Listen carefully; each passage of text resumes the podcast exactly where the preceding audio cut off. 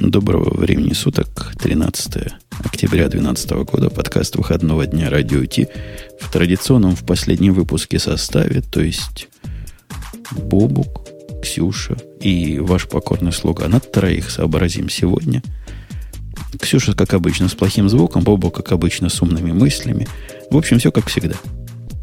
А лучше было бы наоборот, да, если бы Ксюша с э, умными, умным звуком, а Бобук с э, плохими мыслями. А что ты такое сделал со своим звуком, что тебя вдруг стало тихо слышно? Ты заходил как Ксюша, чтобы а, плохо было? Да нет, я на самом деле случайно отодвинулся от микрофона. Стало лучше? Нет. Удивительно. Но, но вообще я ничего не делал, если что. Это ты, как, как обычно, во всем виноват. Кстати, да, потому что я Бобука отлично слышу, но и Бобук с плохими мыслями, это, мне кажется, тоже как-то никого не удивляет. То есть нормально вообще. Как мальчик, так сразу с плохими мыслями, да? А может быть, вообще все не так? Все, я тебя починил, Бобок, не волнуйся. Я и не волновался, Жень. Я уверен, что даже без моих реплик было бы все вдвойне смешнее. Представляешь, мои бы реплики не записались, а при этом вы продолжали бы диалог. Представляете, да. это как бы разговор с внутренним оппонентом. Очень а, красиво. А вообще, а вообще тебе, дружище, надо написать рекламацию на Э, Over Easy компрессор от фирмы DBX. Он понимает твой голос так, что его надо сделать бы поменьше автоматически Но, ну, и сразу он, поменьше. Там, там просто искусственный интеллект, понимаешь? Да-да-да, он понял, что ты сейчас глупости начнешь говорить не по теме. И, и вот, вот приготовился. Конечно, конечно, конечно. Это как запикиватель, да? Автоматически. А как оказалось, таки да. Именно так и оказалось. Чат, чат наш взорвался остроумными комментариями. Кто-то пишет, что у меня аура плохая. Аура у меня прекрасная, такого светло-светло-синего э, цвета. Кто-то пишет, значит, что плохие мысли не всегда пошлые. В общем, мне кажется, это все как-то не это, не того. Не в струю. Да, не, не в струю. Давайте мы в струю что-нибудь скажем такое. Такое Давай. скажем в струю по теме. Первое, ну, я даже не знаю, это тема или не тема. Давайте начнем с твоей темы, Бобок. Ты, ты ее сказал, я даже про нее не знал, что, оказывается, Facebook лежал позорно, низко и глубоко во всем мире. Ну, не во всем мире. Э, то есть, когда пишут во всем мире, немножко ошибаются, потому что большая часть Америки этого не заметила. И говорят, что э, большая часть... Э, давай не так. Вся Европа точно заметила. Э, Facebook торжественно завещал нам всем э, верить в то, что это все были проблемы с DNS. Э, и я даже не знаю, что по этому поводу сказать, потому что вообще-то это довольно, ну, довольно глупо вот в этом конкретном случае. Потому что, э, насколько я понимаю текущую, текущую ситуацию, э, тестировать и вообще работать с DNS, так сказать, при, при живых-то пользователях вообще довольно странно. Погоди, я погоди, понимаю, что а, некуда а было. что да. за объяснение с DNS? То есть они переезжали, а оно не переехало? Или какой DNS? Или просто упал DNS-сервер? Не-не, они э, изменили, грубо говоря, записи в DNS так, чтобы э, часть э, трафика шла на э, тестовые сервера, чтобы, ну, грубо говоря, проверить, как бы это сказать, чтобы проверить гипотезу какую-то о том, что вот такое, такой маршрутизации, такой трафик уменьшит количество трафика и улучшит, соответственно, responsibility у пользователя, как они объяснили. Интересный а, вопрос. Улучшила, проверила, правильно оказалось? Действительно, действительно оказалось, естественно, правильно. Гораздо меньше пользователей из Европы, особенно из Восточной Европы, стали приходить. А, ситуация, как ты понимаешь, простая. По сути, трафик начал приходить в машины, которые были не сконфигурированы для приема этого трафика. Вот и все. Прелестно. Вот заодно проверили себя в стрессовой ситуации. Да, на самом деле забавное в этой ситуации другое. Это то, что э, как бы есть такой популярный твиттер-аккаунт, который сейчас периодически пишет о том, значит, что я атакую вот эту вот фигню прямо сейчас. Значит, и э, это такой твиттер-аккаунт, который называется Anonymous Owner, э, и он, собственно, собственно в, в начале, так сказать, того, как... Сразу после того, как обнаружил, видимо, что Facebook упал, написал, чуваки, я прямо сейчас тут нашел уязвимость, и прямо сейчас дедошу Facebook. Погодь, погодь, а давай напомним слушателям, он чего-то раньше такое сделал. С Амазона, с Амазона, Амазона да? помнишь, да, был outage? Да. Так что, я думаю, ну, я думаю, история примерно такая же. При этом у него есть хорошее описание того, что он делал, и как бы вероятность э, того, что это правда, 50 на 50. Ты можешь сходить посмотреть. Э, в смысле, в описание, так сказать, уязвимостей. Э, я, честно сказать, не верю в вариант с уязвимостью, гораздо больше верю в ситуацию с ошибкой в DNS. И, ну, просто с ошибкой в правильном конфигурировании машины, на которые переключили DNS. Как-то так. А, а почему же так долго тогда было? Ну, как почему долго? Потому что, во-первых, DNS быстро обратно не раскатывается.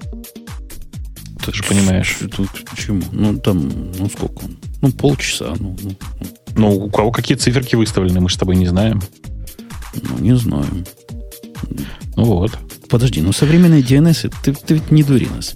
Любой современный DNS-регистратор пытается это очень быстро делать. Правильно сегодня? Обновлять... Какой DNS-регистратор? Ну ты что, это же Facebook. Мы с тобой не знаем, какой у него, смысле, он, грубо говоря, у него свои DNS-сервера, естественно, с, свое самого, все. Самого верхнего. А нету фи, точка Facebook домена? Я, я думаю, что они должны точка .fb сделать. Или даже, знаешь, как это так, точка .fbi. Вот, вот не пойму. Facebook да. интернет. Вот Сначала так. появится точка FB, потом, конечно же, появится точка VK. А, ну, можно так, да. Тоже хорошо, да. А, так вот, э, мне кажется, что версия, как ни странно, в данном конкретном случае гораздо больше верю официальному ответу Фейсбука. Ты вообще склонен верить официозу, я заметил. То есть не, и в прошлый мне, раз ты не верил, и в этот раз ты не веришь. Я просто э, не вижу причины для Фейсбука в данной ситуации врать. Им гораздо проще было свалить все на то, что нас какой-то непонятный этот самый захачил. Да нет, но тогда они подтверждают, что все эти уязвимости действительно работают, их можно хакнуть, а так они, ну там, ну вот случилось так. Мы проверяли, мы тестили, мы заботимся о наших пользователях и о их расширении. А... Все равно какой-то позор. Ну, надо проверять. Проверять до того. Обдумывать до того. Хотя вот у Фейсбука ведь проблема. У них же нет хорошего времени, когда... Как и у вас, в общем-то, да, нет ни у кого. Да и у меня, к сожалению. Когда же можно попробовать на кошечках. Всегда есть живые люди. И всегда кого-нибудь обидишь. Ну, обидели бы... А они правильно, Европу обидели. Ну, что там, правильно? Причем больше того, в основном Восточную Европу, как они говорят. Ну, это вообще не считается, правильно? Конечно, конечно. Что там? Восточная Европа сидит в Яндексе, Рамблере, ВКонтакте. Какой им какой им Facebook? Восточная Европа вся во ВКонтакте. Ты что? Все по-другому. Они в Facebook вообще не ходят. Ну вот. То есть, поэтому я не услышал шума. Потому что мои... А как это? То есть, всякая Испания... Нет, подожди, тут же не только Восточная Европа. И Чешская Республика, в ВКонтакте. Ну, ты обрати внимание на официальное заявление, собственно говоря, Фейсбука, которое там ближе к концу цитируется. Э, там написано, да, там... что небольшое количество Э, давай так, небольшое количество пользователей, которые в основном расположены в восточной, в западной, в восточной Европе, прости, нет, в западной Европе. Все наоборот. Все нормально да, же. Западная Европа и там, там наоборот Западная Европа.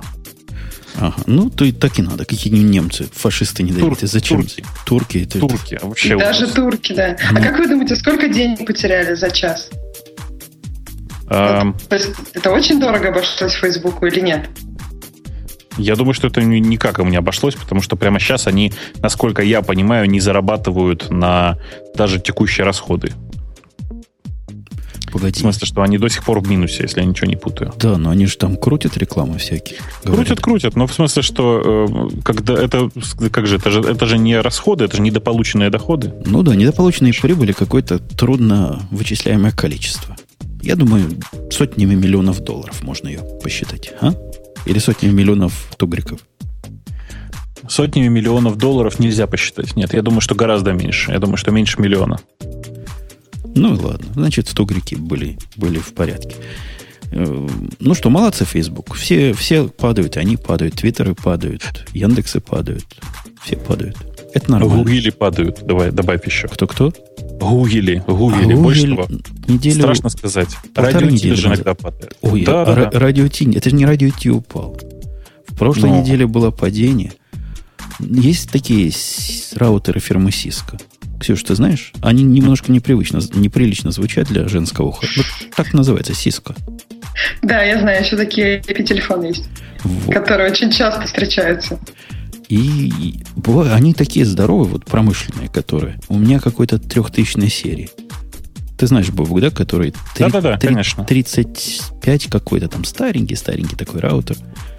И в нем стояло ограничение, не поверишь, на число параллельных э, каналов, которые он может над перекидывать на наш сервер, uh-huh. в, наш, в нашу область сети. И там стояло смешное число. И если бы, ладно, только наш сервер, мы никогда столько коннектов не, не поднимаем. Но там половина сети через это ограничение шла. И пока я накопал вот где, это же абсолютно непонятно, что происходит.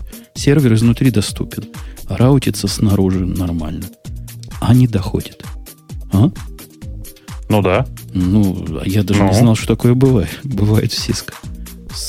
Просто методом научного тыка нашел. Увидел, что один рул какой-то другой немножко по сравнению с другими. Поменял вот число да. на нолик. Понятно. Это просто, понимаешь, осень. Вероятно. Сервера желтеют и опадают. Самое смешное, что пока я с этим разбирался, я в параллели строил виртуальную нам коробочку. Я ее практически построил, когда, когда смог починить старое. Так что до следующего падения на, на облако не переходим пока. Так а это правило, то есть можно было поставить там любое другое число побольше, и все стало хорошо? То есть оно ничем не, не было обусловлено?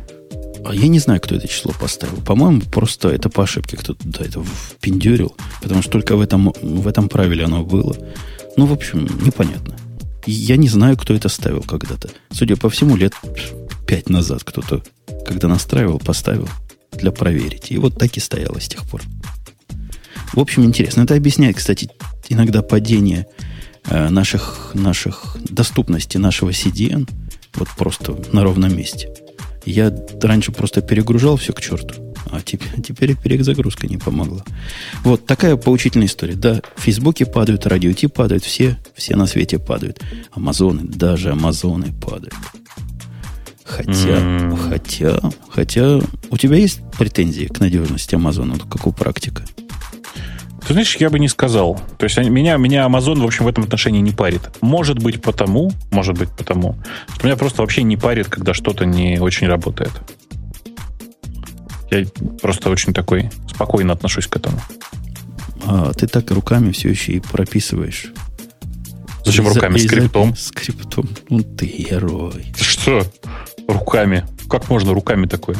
Знаешь, руками, конечно, тоже как бы у некоторых получается, но в большинстве случаев это гораздо менее приятно, чем скриптом. Кстати, а Ксюш, ты следишь за состоянием AWS вообще? Или, или для вас это неинтересная не, не область? Для вас, ну, программистов Гуев? Ну, у программистов Гуев бывают странные наклонности. Ну да, я стараюсь следить. Мне кажется, это ну, как это всех касается. Я удивляюсь, что Бобок так не переживает. Ведь там как, как простое чего-то должен же всем обходиться в большие деньги. Все должны вместе бегать и переживать. Да что бегать и переживать? Если ты хочешь сам контролировать время простое, ты не должен пользоваться амазоновскими серверами. Все гораздо проще. Если не хочешь, ну, как бы так и живешь. А что делать? Ставить их у себя дома? Делать серверную из туалета? Почему? Делать, делать, делать серверную. Э, лучше ставить, не делать не одну серверную, а штук 5-6. Лучше 15. Лучше а, облако поднять. Внутри них поднимать облако. А еще есть простой вариант. Если уж так не получается, то поднимать кросс-облако между разными э, провайдерами э, для, как это сказать, для клауда. В смысле, поднять часть своего, своего клауда на э, Linode, часть, часть на Rackspace, часть на Амазоне, и желательно э, децентрализацию провести настолько, чтобы Linode поднять в Европе, Rackspace в Штатах. Ну и для полноты ощущений АВС в, Австралии. В смысле AC2, Amazon. А я подымал на, на, на неделе на прошлой у себя, вот конкретно, как ты рассказываешь, практически, Бобук, локальное облако, угу. и по советам друзей и сослуживцев, а конкретно слушателей нашего подкаста, решил попробовать Cloud Stack. Ты в курсе так. такой балалайки? Ну да, конечно. По-моему, это бывшая сисковская, опять же, сиска, разработка или еще как-то Сиска там руку приложила. Я где-то краем глаза слышал. Я вам должен сказать, что эта штука больше всего похожа на продукт. Ну, в смысле, что она сильно похожа... Apache Cloud Stack сильно больше похож, чем OpenStack, ты имеешь в виду, да? Ну, вот этот Cloud Stack, который cloudstack.org. Ну, я домен, честно сказать, не знаю. Ну, допустим, да. Это ну вполне достойно сделанная вещь. К сожалению, я не смог в ней сделать главного, но, похоже, это какой-то мой косяк. надо разбираться. То есть я прошел все этапы установки. Установка на редкость простая и доступная всем. Я не смог хост добавить. Вот в момент добавления хоста я сломался. Особо времени не было разбираться, но разберусь на досуге. Это похоже на рабочее решение. Вот так со стороны, если глянуть. То есть понятное рабочее решение для того, чтобы построить относительно простое, но может и сложнее можно, местами даже с EC, два совместимые облака. В общем, круто. Мне понравилось. Ты знаешь, да, что большого будущего у CloudStack нет, потому что CloudStack, э, я не помню, как называлась компания, которая его разработала, но купила ее Citrix. В смысле, что она пере, а, переехала... А, не Cisco Citrix, ты прав, да. Я Конечно. Citrix, да, там. Ты прав. Ну и что, а Citrix, чего? А что ты Citrix? Ну, в смысле, в смысле что э, вряд ли Citrix дальше будет что-то в open source здесь делать. Погоди, а Citrix связан с VMware как-то, нет, с какими-то отношениями? Разве? И, по-моему, у них просто партнерские Нет, насколько я знаю, да, у них да. нет какой-то связи. Citrix делает очень много всего корпоративного, и они неплохо вполне себе живут. А, а вот про Stack тут даже написано, что есть э, и ARC-канал, на котором можно задать вопросы разработчикам. Так что, мне кажется, у них есть будущее. Ну, может быть, может быть. Я вот сейчас смотрю на список э, коллаборейторов, которые участвуют в этом хозяйстве, и на первом месте там написано GoDaddy. Жень, тебе не страшно? По-моему, это не collaborator, он. Это collaborator Collabor... написано. Мне кажется, они строят свои. Не-не-не. Кто строит свои облака с Cloud, CloudStack? GoDaddy. Нет. Написано, сейчас зачитаю тебе по-русски, прям вот читаю по-русски, как написано здесь, прям по-русски. The following organizations are committed to, to the success of the CloudStack projects as the developers, users, and partners offering support and services around cloud stack technology. Окей, okay. гача. А это гру- грустное, собственно, Жень, наблюдение. Ты, ты, ты по-моему, первую букву перепутал. Дача. Грустное наблюдение, потому что тоже новость хай техническая, чтобы вы помнили, что у нас тут подкаст, а не просто... Это я слушателям напоминаю, не просто посиделки. Не так давно э, GoDaddy заявила о закрытии своей инициативы с построением облаков.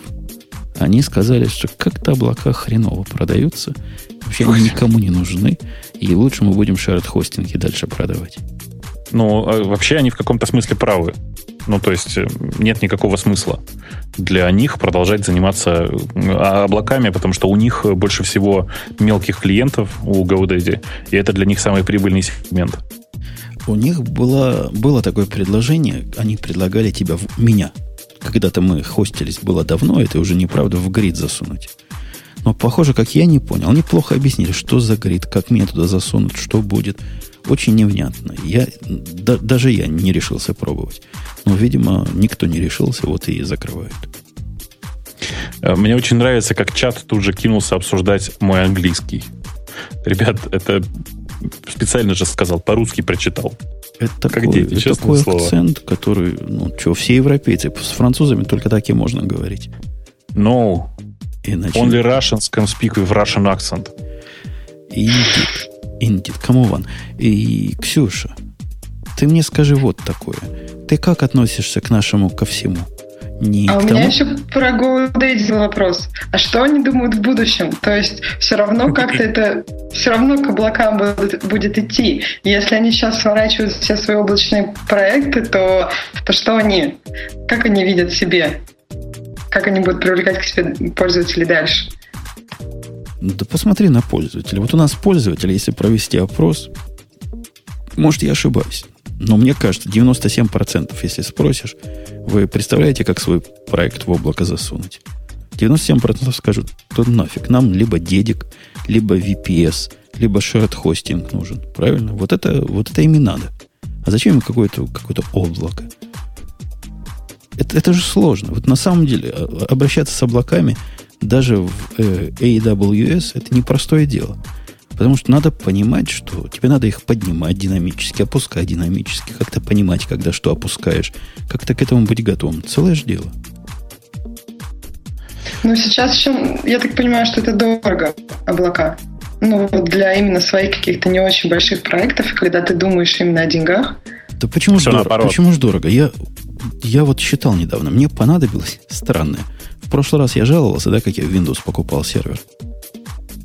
Ну. Жаловался или я не на этом не, Не, не на этом. Не, не на, этом. этом. Я форуме, жаловался да. на каком-то форуме, что мне надо было Windows 2008 сервер купить. Да здесь жаловался. И вместо сервера за 300 долларов я купил 5 а, лицензий на... Суперкоробка. Суперкоробка, да. Да, да коробка жаловался. оказалась 5 лицензий на клиентов. Теперь я посмотрел сервер, сколько стоит Windows 2008. А потом пошел на Amazon. Там у них продается уже инстанс такой по часам с таким сервером. И я посчитал, что если мне делать билд-машину на этой деле, то это получится не просто бесплатно, а вот за цену лицензии сервера я смогу два года там находиться. При этом так... мне не надо никаким, никакой аппаратурой затариваться. Сам, самому эту аппаратуру как-то настраивать. Все готово. Раз поставил, будет там TeamCity Build агент на виндах, и все будет в порядке. Два года бесплатно. Ну, это а... просто Windows так дорого стоит.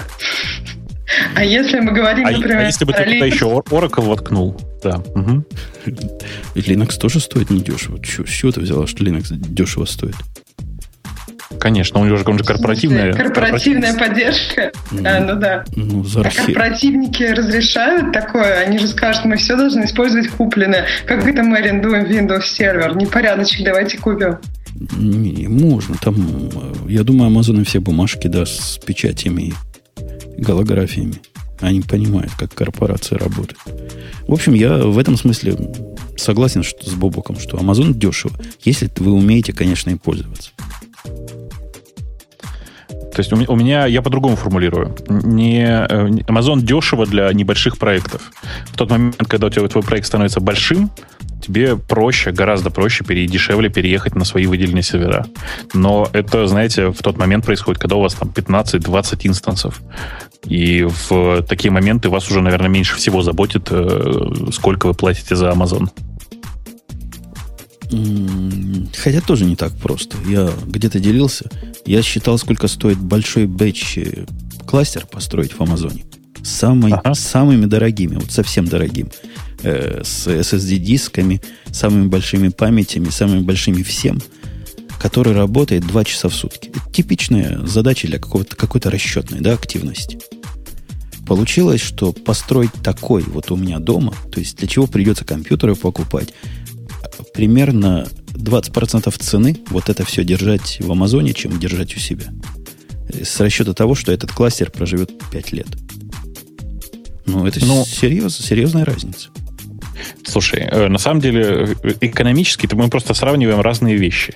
Я знаю очень дешевых э, клауд-провайдеров на фоне Амазона особенно. Я знаю очень дешевые там места, где поставить, можно поставить dedicated сервера, и это тоже будет хорошо. Ну и вообще как бы то есть я... Ну, понимаешь, когда ты очень дешевый, то это будет, ну, даунтайм них будет не такой, как у Амазона, ты же понимаешь. Ну, то ага. есть, если он будет дешевле, то твой сервис может падать. Слушай, эм, это, как бы тебе объяснить? Э, это же ведь не важно, насколько...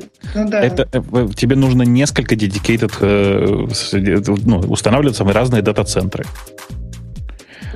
Чувак, который сейчас там пишет ссылку, на, задает в чате у нас ссылку на Хеснер, просто не знает, что он пишет потому что как раз Хетцнер это не самый хороший э, пример для подражания, давайте скажем так. А какие То хорошие есть... примеры? Вот я, я недавно посмотрел, сколько, сколько в этом дата-центре, где наши сервера радио Ти стоят, сколько платят те, кому мы прижались. Так вот, цена оказалась поразительной для меня. То есть, представь себе 4 шкафа. Ну, полные 4 шкафа компьютеров. Так? Угу. Ограничение на шкаф 20 киловатт. По-моему, это не очень много. Не очень много, да. Потому что у них некоторые шкафы пустые, полупустые стоят. Там большие железки. И 20 киловатт. Ну, там сложная система. Есть primary, есть redundant. То есть можно и оттуда 20, и оттуда одновременно брать. А если хочешь 40 брать, то ты redundant теряешь. Что какой-то позор. Вот. И 4 шкафа стоят около 5000 долларов в месяц. За то, что они просто стоят. Интернет отдельно. То есть вот просто шкафы в дата-центре стоят вот столько из сервисов единственный сервис это удаленное нажатие кнопки reset через инженера. А зачем через инженера это делать, если почти всегда есть ремоут-контролы для всего этого хозяйства? Ну, как-то, как-то там у них так заведено, что нет, уж не знаю. Есть KVM, но он не умеет делать вот это на три буквы, чтобы сделать рестарт издалека. Странно. Ну ладно, допустим, хорошо. Вот это стоит 5000 долларов в месяц. Я бы понял, если бы оно в год столько стоило. Подожди, стойка, две стойки стоят 5000 четыре, четыре стойки. Четыре полных шкафа.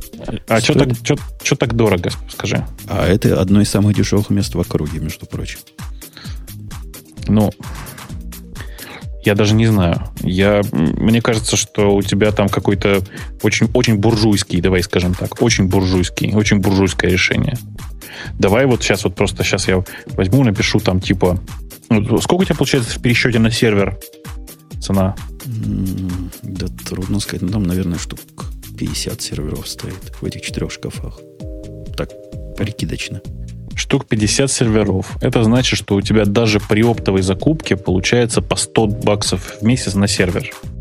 Это все-таки дороговато, прости. Дороговато. Угу. Дороговато. Но они не серверами продают место, понимаешь, а шкафами. Меньше шкафа нельзя купить.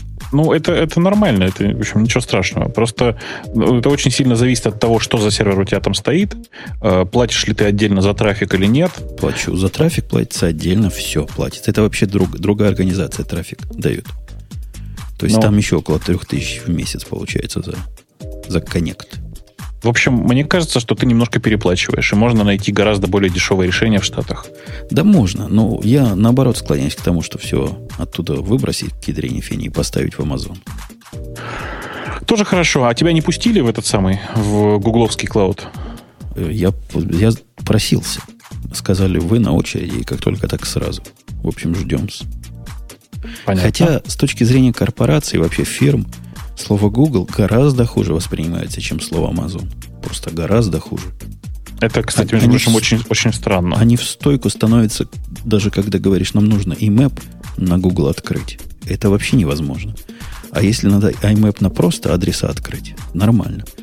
Причем в такой же ситуации Amazon не вызывает вообще никаких вот вопросов. Надо, ну ради бога.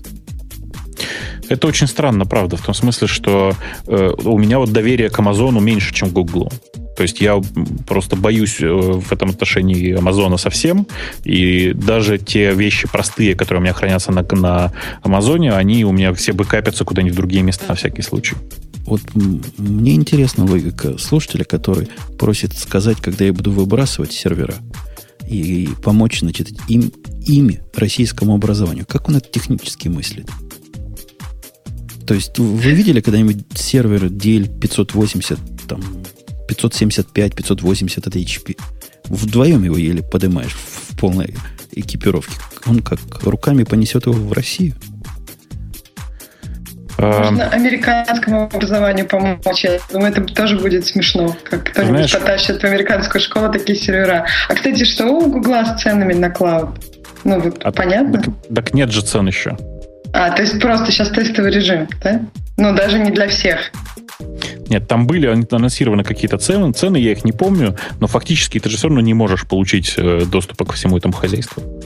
Поэтому как тут посчитаешь? Ну, в общем, да, пока я просто думала, может быть, я пропустила, и что уже цены огласили. Интересно, кто же Google или Amazon? Э, у нас Linux мы же не зря вспомнили. Это, ну, к слову, вот так, на серверах-то Linux, а винда поганые, правильно? А Linux да это ладно. значит Linux. А Linux это значит Torvalds. Это эко, эко как ты глубоко копнул-то, знаешь? Мы говорим партия, подразумеваем Ленин. Далекая, глубокая связь. Вдруг он выступил, отвечая Вдруг на вопросы Slashdot а. Да. Нашел то же место. Кто на Slashdot ходит еще? Я уверен, даже Ксюша не знает, что такое есть. Из молодого поколения ведь девушка. Ну да, я не знаю, но интервью его просто доставляет. Он, как обычно, в своем репертуаре. Ну, так доведи до сведения, собственно, чего нас доставил. По-моему, типичное линусовское интервью. Плохо на лоре оно переведено на русский язык, но у нас есть оригинальная версия. Ну, так, расскажи, что нам рассказал Торвальдс и почему, и доколе. И ну, давай можно... Ксюшу, да. Угу. Не, ну можно как-то частично. Я так понимаю, что он предлагает, чтобы патенты, патентный срок был не 95 лет, а 15. И тогда все будет гораздо живее. Еще он, как обычно, употребляет слова до черта гребаных дебилов, и, и что как-то сразу ты понимаешь, что никто не, что он не парится, что он может называть вещи своими именами и становится приятно. А ты русский перевод читал, да? Да, но вот у нас в тему русский перевод, да, я поэтому русский перевод читала. Ага. И у нас там, там нет гребаных дебилов, там все элегантнее? Ну, аккуратнее просто, как минимум, да. Не, не, не существенным образом, но в принципе, да. Э, это интервью, кстати, удивило. Вот ответ на этот вопрос про патенты. Все ждали, что Linux станет бить в грудь и говорить GPL, наше все, нафиг все остальные лицензии, а патенты тормозят. Нет, он говорит, патенты, в общем, полезное дело. Просто пока с ними иногда непорядочек. Вот пройти 70 лет и 95 э, корпоративных лет хранения. Но по большому счету он с ними не спорит, что удивляет народонаселение. А, не, ну просто он же тоже долго работал, как вы понимаете, в корпоративной среде, и ему деваться некуда.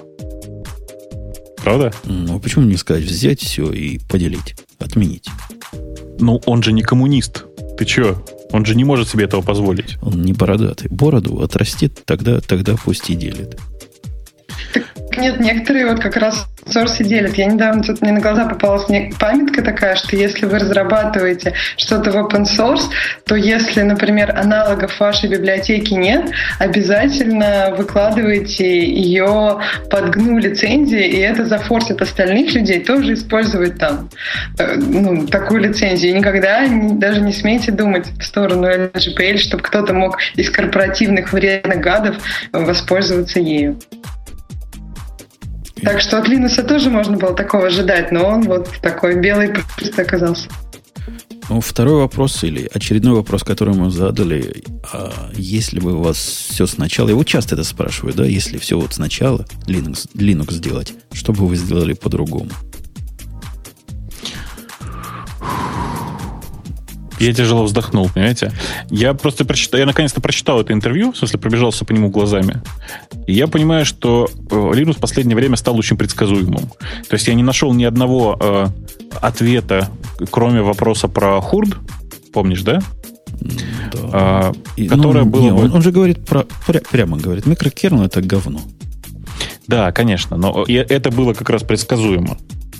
А, и он там прямо прямым текстом как бы высказывается о том, о всем, что он думает по поводу хурда. Э, вообще хурд это не, не только ядро, если что. То есть ядро хурда, оно как бы понятное. А, так вот, э, я просто смотрю и думаю, господи, то ли Линус постарел, то ли он выдохся, но он же так повторяется. У него это все это интервью, это одно сплошное повторение. Да-да-да, я тоже ничего особо нового не нашел. Ну да, говорит, я все еще Может, GPL, это был не он? GPL версии 2 считаю самой правильной системой. Э, сказать, что как-то он кого-то красиво обозвал и куда-то послал. Как он раньше выступал с блеском по поводу C++, например, как мы помним. Ну, это давно уже было, лет 10, да, наверное, как. Да, да, да. А теперь действительно постарел, заматерел и такой аккуратный на поворотах. Ну, еще позволяет тебе сказать, что это тупо, и это идиоты. Но как-то просто идиоты, а не fucking идиоты, правильно? Это уже совсем там, другое. Да, fucking morons он сказал, но очень близко, да, да. Он действительно сказал, что тех ваших, как бы это сказать, в, в интернете очень много, да, не дебилов, наверное. Какое слово подобрать адекватное? Людей с, с проблемами в развитии. Так культура да. называется. Да, да. Много людей э, с проблемами в развитии, которые, тем не менее, часто состоят в, э, в порочащих их сексуальных связях. Вот так примерно. Еще он рассказал, что он не кодит. Уже не кодит. Это же грустно. А занимается всякими другими глупостями. То есть он читает имейлы, и делает... Он вместо мерджа работает человеческого. Мы как раз эту практику осуждали в прошлых подкастах. Вот Linux это ваш человеческий мердж. Очень, наверное, не дешевый мердж. Да. Да. Ну, потому что слишком да. интеллектуальный мерч. Он как Слушайте. раз пишет, что не представляет свою жизнь без участия в разработке ядра, и что ему там будет очень скучно без этих задачек и головоломок мержа. По-моему, ничего гнуснее Короче. и нуднее мерджа и решение его головоломок быть вообще не может. Я, да, я, простите, я просто действительно не понимаю, чем мы за, встали на этом интервью. Оно мне кажется очень скучным. А, и единственное его разнообразие заключается в абсентной лексике. А, ну и, конечно же, нет, на самом деле там есть важные моменты, которые заключаются в том, что э, Толкин любит, э, что он любит Толкина, э, что он э, и читал... И Докинза, да. Чужак. Да, Докинза же? Да, Докинза, конечно. А, и «Три мушкетера» он читал. Все, супер. Мне кажется, вот все, кто читают эти книги, теперь должны стать следующим Линусом. Прелестно. Ладно, ты а, хочешь... Ты а, хочешь... Не, не, слушайте, подождите, вы же самое главное забыли. Да. Вы Что? же помните, вы же прочитали самое главное это? У него MacBook Air все линуксоиды могут откусить. 11-дюймовый еще, но он пишет, что он с Linux, конечно, и что правильная масса для лаптопа не более одного килограмма. Но это как-то, мне кажется, странно. Я думала, мальчики любят серьезные такие большие лаптопы, килограмм на три. Ох, Ксюша, у меня пистолет больше весит, чем у него лаптоп. Женя, Женя все-таки не удержался и продемонстрировал свое отношение к пистолету. И к лаптопу. Да, вещь должна быть солидная. Это что это такое? В общем, я, я что хочу сказать. Я хочу сказать, Линус, конечно, молодец и все такое, но очень хочу от него какое-нибудь нестандартное интервью. Например, о, о его отнош... взаимоотношениях с женой, например. Потому что вы же знаете, да, что у него жена, ну, как бы это сказать, э, чемпионка Финляндии в некотором виде единоборства. Я уже не помню сейчас, в каком конкретно. Мне вот очень интересно, как у них внутри все укладывается. Не, он замечательно очень про это пишет в своей книжке э, Just for Fun, что он там забывает про день рождения и вообще про все, что угодно, кроме ядра, а жена все равно его любит и рожает ему детей. Но ты же понимаешь, что мне интересно еще мнение жены при этом услышать. Потому что это же одна сторона, хочется заслушать еще и противоположную. Ну, она, видимо, просто идет за вождем, нет? Я думаю, что их нужно пригласить в какую-нибудь программу, как называется, программа «Окна», или там какую, какую-нибудь такую, чтобы вот посмотреть, как же на самом деле все... Ты, ты забудь, ты слишком молода, чтобы помнить такие вещи. Ну, я на Ютубе поищу, хорошо. Хорошо, договорились. Да. Да. А я хотел-то настоящую тему. То есть это, это то, что мы видим, это правда, да? Ага. 10-м IE флеш официально убит? Такие, такие, да? Ну, не надо говорить, что он убит. На самом деле там все очень, очень э, прикольно. Э, значит, э, давайте так, значит, по умолчанию э, в Windows 8 под на самом деле два раздельных интерфейса для Internet Explorer. Один для э, того, что называлось раньше метро, а второй типа для десктопа. Понимаешь, да, у них там два режима таких. Э, при этом в том, который для режима десктоп, все как и раньше, в смысле флеш работает всегда. В том интерфейсе, который сделан для э, метро, в смысле для Windows стиля, давай по-другому скажем, э, флеш запускается только для ограниченного набора сайтов для белого списка сайтов, которые, собственно, есть где-то там внутри Internet Explorer и вообще у Microsoft. Решение, как я считаю, гениальное. Никто не может сказать, что Windows не поддерживает флеш, с одной стороны. А с другой стороны, так как большая часть людей будет, конечно же, пользоваться стилем метро, но мы же все понимаем, э, то флеша у них во многих местах просто не будет. Это же красиво. Так на армии, на армии же вообще нельзя будет не метро, насколько я понимаю. Ну, ну, кто, вот... будет, кто будет этим армом пользоваться? Ну, перестань. Если ты говоришь про этот, про Windows 8, который вышел из Windows RT, того, что называется, то ты меня прости, пожалуйста, там ну, как бы пользователей-то нет и не будет.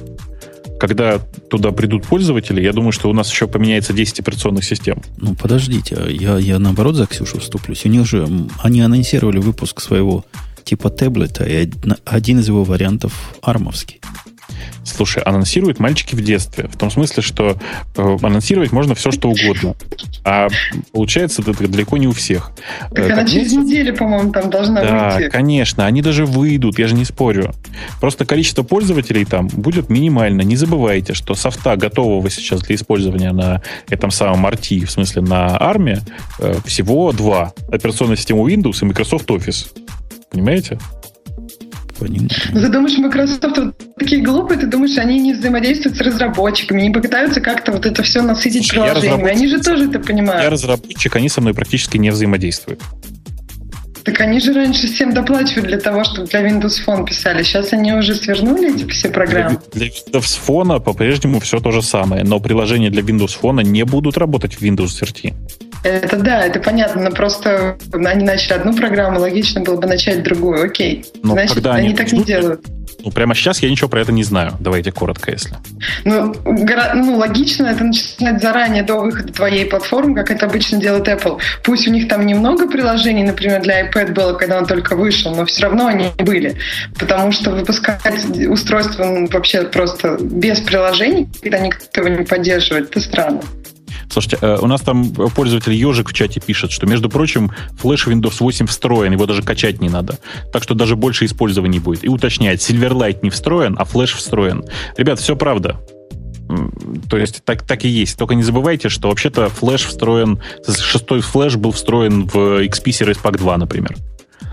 И ничего, и все тоже воспринимали это как должное. Только при этом апдейтили его все равно. То есть все, все хорошо. Что я хотел сказать? А, я хотел сказать, что э, все это, конечно, хорошо и замечательно. Давайте к флешу вернемся. Значит, мне кажется, что история с флешом э, и E10 вообще, она сама по себе поучительна. Потому что прямо сейчас чуваки совершают классическую ошибку. Как мне кажется, им нужно было наоборот везде давить на то, что у них работает флеш и работает он хорошо. Потому что с флешом проблемы есть у всех. Э, и там большей части браузеров вообще приходится флеш с собой носить. То есть реально просто приходится носить с собой флеш, заключать соглашение с Adobe, все такое. А здесь такая прекрасная возможность сказать, ребята, у нас флеш точно хорошо работает. Ну ведь до них же были такие, а которые... кто больше части, кроме Google Chrome, разве кто-то носит с собой? Ну, не знаю, у нас браузер носит. Нам тоже пришлось заключать договор с Adobe. Это а, все какой-то вчерашний день, о чем вы говорите. Народ-то уже не браузит компьютерами. Компьютеров уже меньше, чем не компьютеров. И на не компьютерах никаких флешев общепризнанно нет. То есть ты, все, кто говорили, что будут у нас флеши, ты помнишь, Моторола была такой. Конечно, таблет. конечно. И где они все теперь? Нет, ты вообще, конечно, прав. Только ты не забывай, что трафика с, э, с мобильных устройств до сих пор где-то процентов 10. То есть большая часть трафика все равно приходит с десктопов. А на них почти на всех есть флеш. Даже у тебя флеш есть. У меня. Но тенденция же меняется, то есть там буквально, наверное, лет через там, 5 это будет не так, ведь это будет не 10%, а где-то наоборот. А ты уверена в этом? Я вот нет. С моей точки а зрения, как ты думаешь? С моей, с моей точки зрения, мобильное использование интернета зацементируется где-то процентах на 20. При этом не забывай, что в э, большинстве случаев мобильные пользователи ищут, э, делают, э, там, используют на мобильном не то же самое, что на десктопе. Ну подожди, это может быть вот про телефон я с тобой полностью согласна. Телефон это отдельно, а вот планшетики разве нельзя, нельзя использовать так же, как десктоп сейчас? То есть ну, для кого-то разве ну, планшетики не заменят десктоп? Нет, не заменят. Э, то есть, больше того, сейчас такого тренда нет вообще. И особенно, конечно, это хорошо видно э, на, знаешь, на чем? На, на вот этих вот новых ноутбуках, у которых тачскрин. Эм, я просто очень много наблюдал за людьми, которые пытаются пользоваться вот таким переходным моментом, да, типа переход от ноутбука к, тач, к планшету. Так вот, никто там не пользуется тачскрином. Никогда. И та же история, да. А? По поводу тачскрина. Тут теща моя записалась в Таганроге на курсы компьютерных пользователей при Собесе. Говорит, бесплатные курсы, пошла туда. Начали рассказывать, как компьютерами пользоваться. Она же, вы знаете, у меня пользователь iPad 2. Ага. Там все про кнопку пуск, ну, всякие такие вещи. Она говорит, а у меня нет кнопки пуск. Они велели ей принести устройство туда. Потом сказали, что неправильно, надо Windows поставить, и послали в специальный магазин, где на iPad устанавливают Windows с их точки зрения. И, а что они там делают? Как, как они это делают, интересно, на iPad Windows? Ну, говорят, есть такая фирма, есть ребята в подвальчике сидят, они, значит, из этого iPad сделают нормальный компьютер. Пока, пока ребятам не удалось поломать окончательно. Я бы сходила. А это где происходит все? В Таганроге. Далеко, Это Россия, Бобук. Не-не, я понимаю, да. Ну, просто это такой суровый город же. Суровый город. Видишь, только на винде надо. Потому что там говорят, все, все правильно, и одноклассники будут так, как, как у всех, а не так, как у нее.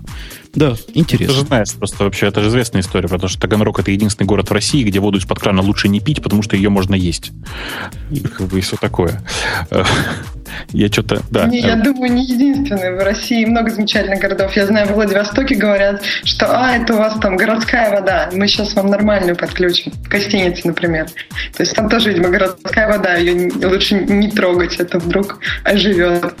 А я хотела спросить, вот флеш, все, а что вместо флеша? То есть, насколько я сейчас понимаю, э, HTML5, ну, оно еще не в таком вот прямо состоянии, когда можно просто взять и полностью заменить флеш везде. Блин, я вот, да, ну... да, ты просто пользуешься типичным мифом о том, что флеш умрет, на месте его будет HTML5. Забудьте. Это, а что будет? это, это пересечение, пересечение этих технологий примерно 80%. Оставшиеся 20 с каждой стороны, ну, как бы они никуда не деваются. Но мы попали в 80%. Мы смогли заменить флеш на сайте Radio T. Ну, ты же не забывай, что у нас все-таки очень гиковское шоу, и вообще мы довольно гиковские ребята. Ну, я, я с Ксюшей согласен, что даже в таком простом юзкейсе, как у нас, это еще тот геморрой. Сколько проблем было с тем, что коннекты рвутся, с тем, что надо специальным образом отдавать, с тем, что мы для того, чтобы отдавать вот этот не флешевский плеер, должны были специальные рулы, я в, в Nginx прописать специальные параметры. Кто этим будет заниматься? Да никто, конечно, не будет. И это сейчас у нас в чате, в общем, такое типичное э, как это замешательство происходит, потому что люди путают одно с другим. Значит, во-первых, спрашивают, а как же Facebook признал, что мобильная разработка, разработка мобильных приложений на HTML5 была ошибкой? Типа, а, а HTML5 медленный. А надо было на флеш разрабатывать мобильное приложение. Ребят, ну да, это совсем, мне кажется, не в то. Вы просто в чате прекратите использовать все слова, все, все предложения со словом HTML5, которые вы знаете. Это вообще никак не связано.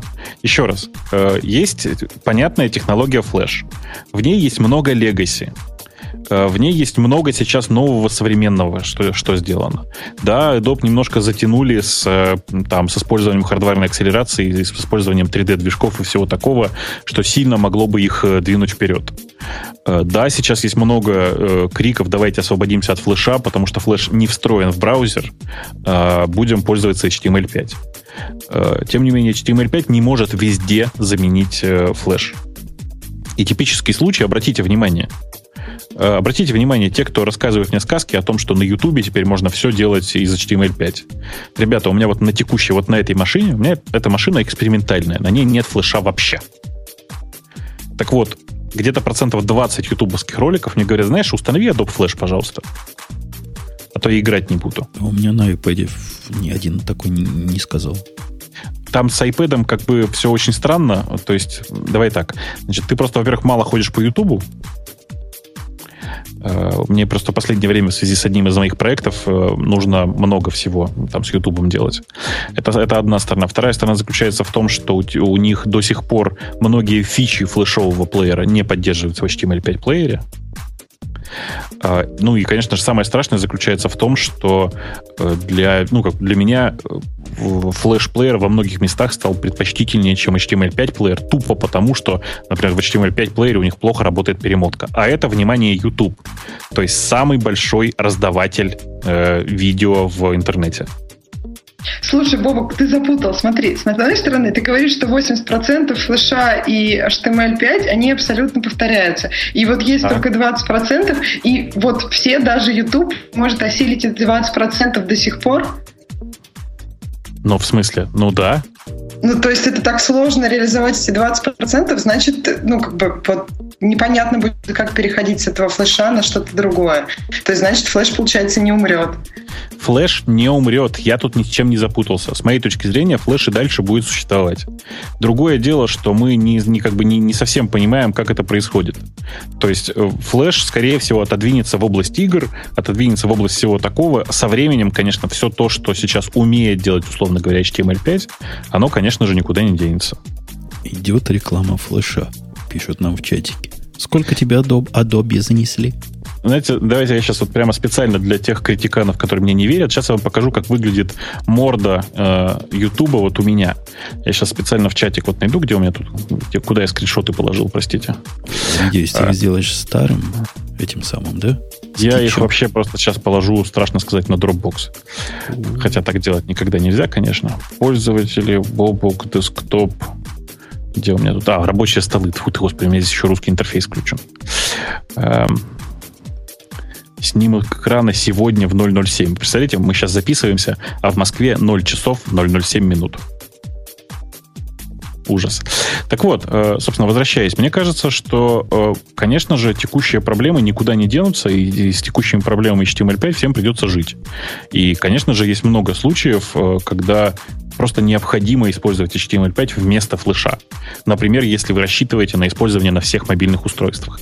Но это не означает, что вы можете весь тот флеш, который у вас есть, заменить на HTML5. Во многих случаях это просто невозможно. В частности, вы меня простите, пожалуйста, но текущие игры, которые люди пишут на HTML5, чудовищны. Просто чудовищны. А я, по-моему, даже ни одной не видел. Все, что видел, они все на флеше. А твой скриншот, он такой позорный. То есть ты по-русски, у тебя по-русски YouTube? Это, у меня на этом, этом самом все как у людей, так сказать. Все. Это дефолтный, это 100 дефолтный Safari, дефолтное все, то есть это, это референсная macOS. Погоди, может, у тебя и Google по-русски разговаривает еще? Конечно, а Google по-русски принудительно разговаривает, если ты заходишь на Google.com, тебя автоматически редиректит на Google.ru. Страшное дело. Я жене вчера вычищал эти знания глубокие из Гугла, что с ней по-русски надо разговаривать. Потому что, когда на Google Maps заходишь, а название улиц написано русскими буквами, это жесть. Американских улиц. Жесть. Жесть. Ты прямо как-то вот профессионально умеешь говорить. Жесть. Это еще давно, хуже, чем... Давно в Москве не был. Это еще хуже, чем вы пишете на первиле у себя на Яндексе по-русски. А что, как пишем? Да как ты так каждый раз смеюсь. Как еще на первиле. Нейпервиль, по-моему, вы пишете. А, вот Нейпервиль. Это да. хорошо, да. Ну, как, чтобы, ты же понимаешь, что наши карты, наши американские карты утверждены еще в CSPS. Понял, по стандарту ГОСТа. Ну, госстандарт, допустим, это неплохо, а примерно так, да. Угу. Слушайте, как вы думаете, зачем Microsoft вся эта вот история с белым листом? Что они там будут проверять? Насколько там, не знаю, православный кошерный флеш на этом сайтике? Я думаю, они таким образом будут, как, э, как завещал Стив Джобс, бороться с порно. Потому что большая часть порно-сайтов до сих пор зависит от флеша. А, при этом, конечно же, все православные порно-сайты уже морально к этому подготовились, и, конечно же, на замену есть HTML5 плеера. Причем, кстати, не, у некоторых из них они лучше, чем у Ютуба. Но ты же всегда говорил, что порноиндустрия двигает технологии вперед, так что, в общем, все нормально. На Ютубе порно нет, пусть плетется в хвосте. Эм, на Ютубе вообще есть, просто искать надо. Слушай, а, не ты помнишь, я, кстати, в, в, пришло, пришло на ум. Помнишь, мы с тобой в те времена, когда HD-видео вот только-только должно было подойти, переживали, как же порнография выживет, да, вот с HD-видео. В смысле, прекрасно выживет? Не, не просто не, выживет, всех переживет. Да-да-да. Ну. Мы с тобой как раз удивлялись. Это же, это же слишком много деталей ненужных. Я недавно узнал, совершенно случайно, что оказывается для в настоящих новостях, вот в больших, которые не порнографические, а жизненные новости. У них тоже эта проблема встала. И специальные дизайнеры разработали специальные тонирующие кремы, которые вот специально для HD, понимаешь? Не такие, как раньше, а специально для HD экран. У них целый набор косметики есть. Так. Ну, вот, видишь, adjusted, так сказать, вся индустрия к этому HD. Я думаю, и в твоей любимой отрасли тоже придумали, как аккуратненько все замазывать, что надо замазать для HD. Um, Значит, для HD все замазывать очень, ну, очень просто. Реально очень просто. А, и ничего тебе не мешает э, замазывать там в HD, в Super HD, в Full HD, в всем чем угодно. Я не понимаю вопроса, если честно. А почему это не, не программным образом делать, а какими-то тональными кремами, чтобы дороже было? Чтобы... А как этот самый... Как это, как это сделать аппаратным образом? Не-не, Жень, ну уже давно есть написанные софтварные фильтры, которые все это делают. То есть не проблема. Да не, я, я тоже не думаю проблема. Это ты как раз считал, что это проблема. Не, я, я, считал, что это, я считал, что это проблема в том смысле, что тогда не было таких аппаратных ресурсов для того, чтобы пересчитывать все это достаточно быстро. А сейчас прямо есть фильтры, которые ну, близко к реал-тайму это делают. Поставишь PlayStation с кучей ядер, пусть тебя замазывает. Ты знаешь, нет, все по-другому. Три, три, простите, этих самых Mac Pro, которые молотят в постоянном режиме параллельно. Простите, зачем порно реал-тайм? Я что-то пропустила? Дело в том, что порно производится очень много, реально очень много. И э, там вот мы сейчас разговариваем, а в это время производится, наверное, штук 50 одновременно порнофильмов. Э, и от скорости их выпуска зависит их прибыли. То есть, еще раз, я когда говорю, что порно это двигатель прогресса, я ни капли не шучу. Почти во всех областях э, человеческой деятельности это э, очень активный двигатель прогресса, в смысле двигатель современных технологий. Э, конечно же, не тот процесс, не то, что там снимают, а то, что там, то, то, как доставляют до потребителя, то, как, ну, давайте вот я сейчас просто еще раз пройдусь по этому списку. Значит, первое видео, которое научились массово доставлять до пользователя, э, это именно там взрослый контент. Тогда были такие X-виды, потом, потом пошел флеш, и все это как бы именно в ту, в ту сторону двигалось. YouTube, если вы покопаете его историю, Э, тоже во многом начинал... Они очень тонко балансировали, они очень большие молодцы. Они балансировали на грани взрослого и невзрослого контента, и очень... Ну, в свое время потом, потом они очень аккуратно от этого отошли, но раскручивались они именно на этом. Э, что еще вам вспомнить такое? Значит, смотрите, например, э, массовое использование Ajax началось именно на сайтах с взрослыми картинками. Больше того, я всем рассказываю, что в свое время была придумана гениальная совершенно вещь. Представьте себе галерея, да, вот фотогалерея. Э, в, создатели порно-сайтов придумали гениальное. Предзагружать картинки из галереи в то время, когда ты смотришь одну из фотографий. Просто потихонечку предзагружать. При этом они ее загружают не просто так.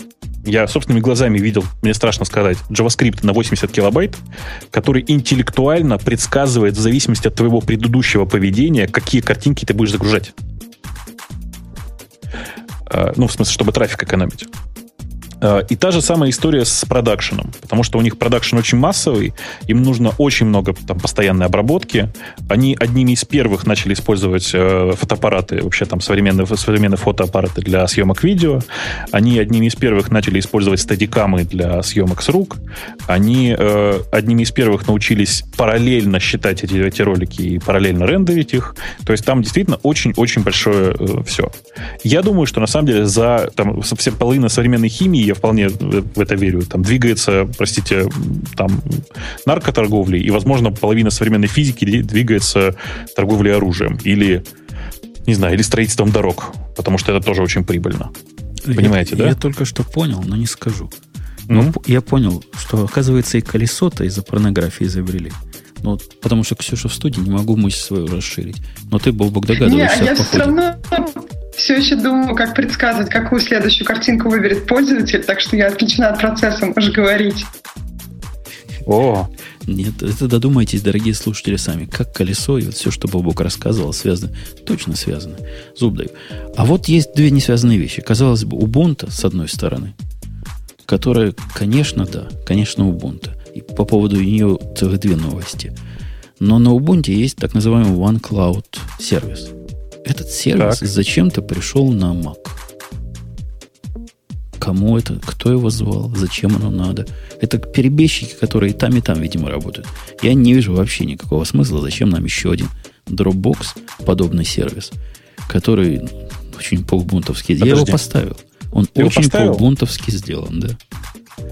Расскажи, пожалуйста, вот хотя бы в общих чертах, потому что я им пользовался под, э, в смысле, под Ubuntu, но там как бы особенного выбора не было. В смысле, что он там есть, грубо говоря, из коробки, он как-то работает. Ну, это, он абсолютно не интегрирован, то есть он такое приложение, в котором можно сделать ну, все, что вы хотели бы сделать. То есть можно расшарить папочки, можно расшаривать там конкретные штуки. Дают тебе как-то хитро можно 20 гигабайт получить, но сразу там совсем мало дали. Сейчас не запущен, не стану запускать. Надо рефералов набирать, чтобы до 20 гигабайт найти, как у всех.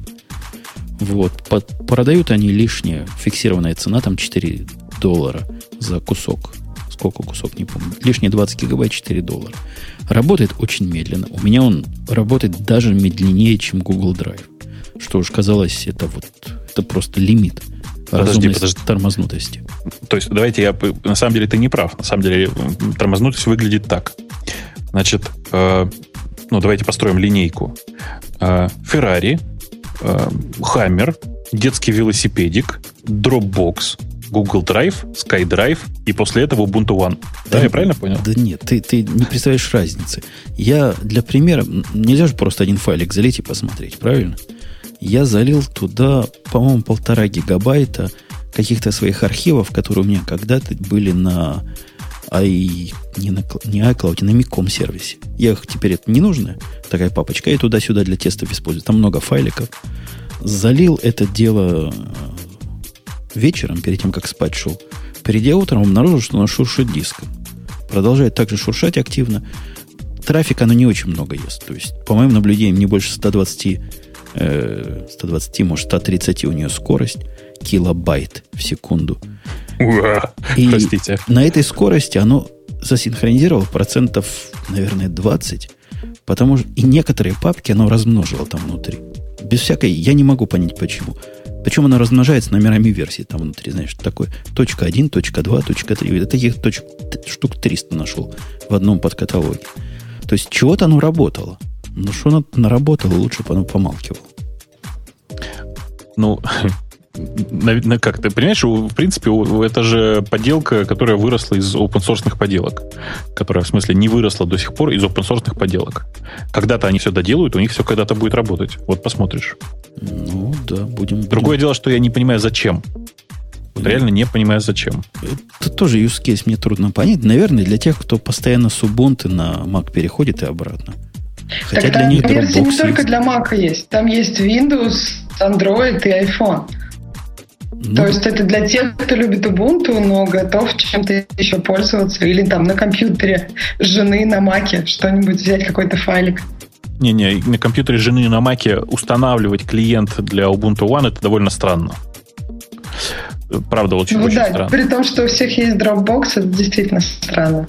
Ну, Dropbox, конечно, есть нифига не у всех, э, но э, да, при наличии там то ли шести, то ли семи приличных сервисов. Уточню, приличным я считаю даже SkyDrive. Э, приличных сервисов запускать еще один восьмой, это очень странно. У меня, у меня есть полезное, кстати. Вот мы о бесполезном поговорили, да? А подожди, а, подожди, а как это? А чуть-чуть еще о бесполезном. Немножко пока. Давай, вот отложи давай. эту мысль на стек. А ты давно на ARFX, ARFS не смотрел? ARFS? Смотрел на днях. Все так же плохо. А что именно плохо пока? Да, синхронизация, прямо траблы серьезные. И некоторые файлы лочатся без всякой причины, некоторые приходят поломанные. Все плохо. У меня все плохо.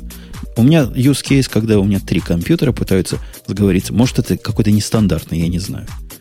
Но ну, совсем плохо. Если все сносишь, начинаешь заново э, эту жизнь с RFS, какое-то время нормально. А потом что-то там ломается. У меня другая там боль. Я попытался им использовать, его использовать для синхронизации с, собственным, собственными серверами, э, там, с одним из собственных серверов, и понял, что э, линуксовый клиент, видимо, немножко от, отступает по версиям э, от всего этого, от э, макового. И в результате, ну, оно очень странно, потому что я, в принципе, очень рад этой идее, самой по себе идее. Потому что идея действительно неплохая, да, построить распределенное такое средство, в смысле, которое не, не, не привязано к чужим серверам. Но в реальной жизни все это прямо сейчас прям чудовищно. Поэтому вы меня простите, вы извините меня за, может быть, такую там почти рекламу, но я реально почти везде переехал на Яндекс Диск. Причем по очень банальной причине. Знаете, для меня Яндекс Диск гораздо больше для гиков, чем Dropbox. Внимание, почему?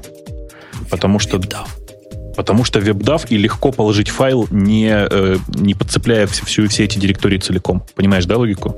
Ну, я бы попробовал, но я же знаю, как вы относитесь к зарубежному трафику, поэтому я даже пробовать не буду. Ну, конечно, тебе будет так же медленно, как с Dropbox. В смысле, скорости практически никакой. Ну, Причем с Dropbox у меня практически быстро. С Dropbox очень медленная синхронизация. Спрашивают, я, я дал картинку на Dropbox, а не на Яндекс Диск. Повторяю, у меня вот эта машина референсная. На ней ничего от Яндекса не стоит вообще. Я посмотрю, как, как живут люди без всего, что от Яндекса. Ксюша, а ты на Dropbox-то? Ты как-то молчишь скромно? Или ты да, вообще даже я не на Dropbox. Нет, я хотела спросить, как вы думаете, почему у RFS такие проблемы? То есть э, проблема в том, что там никто им не помогает, никакая там большая компания не вливает в них деньги, чтобы они быстрее развивались, или вообще сама идея изначально не очень удачна, технологически я имею в виду? Я думаю, что идея прямо офигенная, в смысле идея очень правильная, просто они не смогли э, нормально ее реализовать пряма сейчас.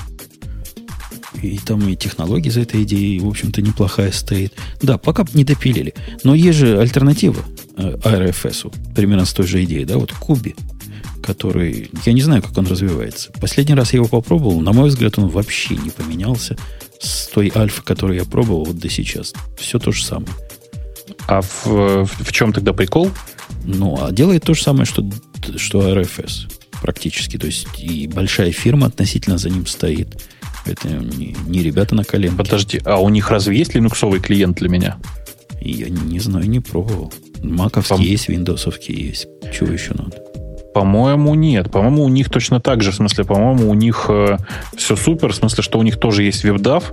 Просто у них вебдав как-то для меня очень плохо работает. Все остальное все прекрасно.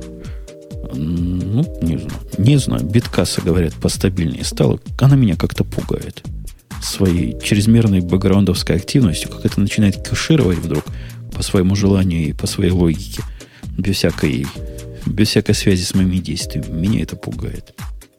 Мне бы что попроще. Ладно, а о полезном-то. Я, собственно, полезным хотел поделиться. Я обнаружил для себя совершенно уникальную программу, которая стоит неразумно больших денег. 30 долларов. Называет для, для того, что она делает. И называется она, называется она Task Paper. А, Вообще mm. крутая такая идея и очень приятная реализация.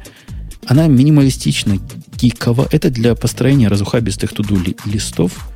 Ну, даже GTD на ней можно накрутить при желании. И интегрируется на раз. Я сам скрипт этот написал для Альфреда, но, по-моему, даже найти такой можно. С Альфредом можно сцепить. И, в общем, такая замена замену, не побоюсь этого слова, омнифокусу в некоторых применениях. Ну, это же совсем разные вещи вообще. Task Paper при, принципиально очень простая штука. Я вообще не очень понимаю, для чего ты ее используешь. А мне, у меня для, для задач, для которых я не люблю заводить системы тикетинга, я довольно существенное время назад перешел на OmniFocus, и для этого он немножко overkill. То есть мне нужно действительно таск-листы с приотаченными нотами, с иерархией, с возможностью прикрутить таги, с возможностью это руками пересортировать.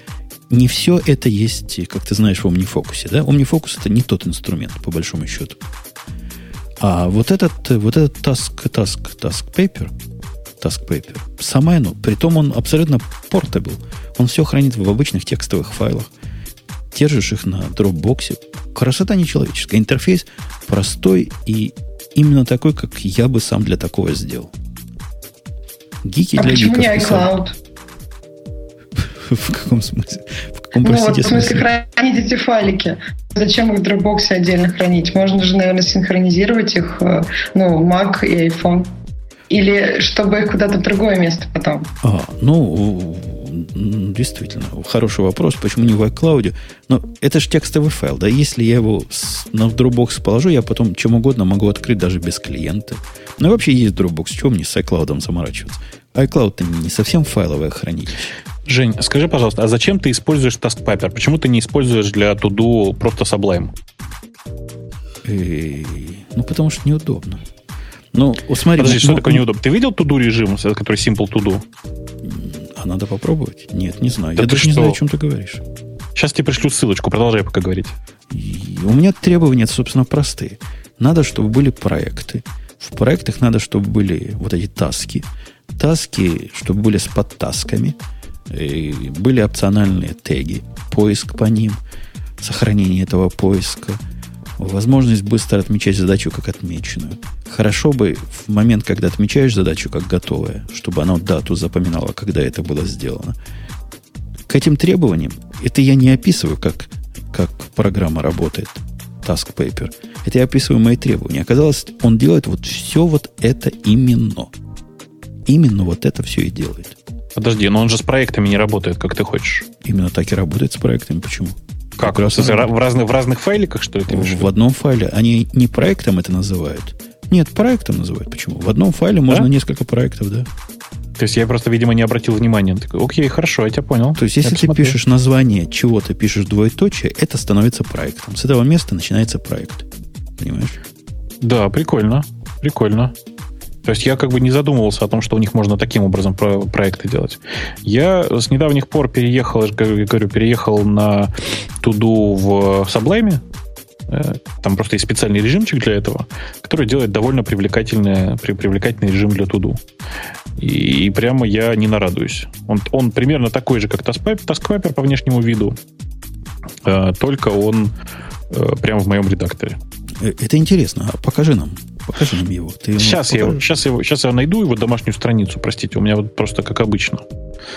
Как, как обычно, нужно, нужно немножко подождать. Вы продолжайте, продолжайте пока. А, кто спрашивает ссылку, ну, поищите. Вот одним словом надо написать task. Знаете, как пишется task? T-A-S-K paper, как P-A-P-E-R. Да, это очень быстро находится. Я не понимаю, как если кто-то хотел, но, но, но мог его не найти. Я вот сейчас как раз про них читаю. Они милые, они даже говорят, что если вам task paper не подходит, то вы попробуйте OmniFocus and Things. То есть сами прям сдают конкурентов. А, а OmniFocus тоже мило. Из OmniFocus можно экспорт в них сделать. А, ну то есть они дружат, видимо, домами. Дружат домами, да. А еще эта балалайка, знаешь, чем Бобук прекрасно работает? Ну? Есть такая программка бесплатная для, как это называется, Velocity чего-то. Not Velocity, по-моему, сейчас я э, посмотрю. Не, не, NV, я понял, про что NV, ты говоришь. которая, да-да-да. Да-да-да. Она тоже я, с этим я, умеет работать. Она умеет с этим работать. Я предпочитаю вообще использовать не официальную сборку, а сборку, которая называется NV Alt, которая чуть более развесистая, но именно ее я использую для заметок. Не для туду, а для заметок вообще. Сейчас. То есть, когда люди Evernote используют, ты используешь NV Alt. Э, да, потому что Evernote страшный и большой, а NVAlt прекрасно работает везде. В смысле, что есть, ну, он использует э, Simple, как он называется? Simple Note, да, веб-сервис. Э, и, соответственно, есть куча веб-клиентов, которые позволяют работать с, с этим же хозяйством. Есть мобильные клиенты, которые умеют с этим работать. Я даже страшно скажу. Есть линуксовые клиенты, которые умеют с этим работать. Меня в NV знаешь, что расстроило? Я думаю, то же самое, mm-hmm. что тебя расстроило. Отсутствие маркдауна там вообще нигде нет. Подожди, просто... ты врешь сейчас безбожно. Вот в том, что я пробовал официальной сборки, ничего такого нет. Ничего там... не понимает, я пробовал. Не-не-не, Шинш не понимает. Он прекрасно понимает. Зайди, я не знаю, как в, конкретно вот в NV, NVAlt, если ты понимаешь, о чем. Да? Тебе дать ссылку на NVAlt? Я уже или... нашел и уже даже загрузил. Пока ну вот, пос, пос, посмотри внимательно, там есть поддержка маркдауна, все в порядке. Ну, если есть, тогда я просто... Это просто оно. Там больше того даже. Там э, есть URL импорт, который автоматически при вставке URL в страничку конвертирует ее в маркдаунный формат. Представляешь, да? Ты, ты, ты, ты брешешь, как этот самый, как что? Троцкий. Я только что написал подчеркивание, подчеркивание, бла-бла-бла, подчеркивание, подчеркивание. Это, так, и, чё, и, не, подожди, и, и что ты хотел увидеть поэтому? Что оно станет италиком.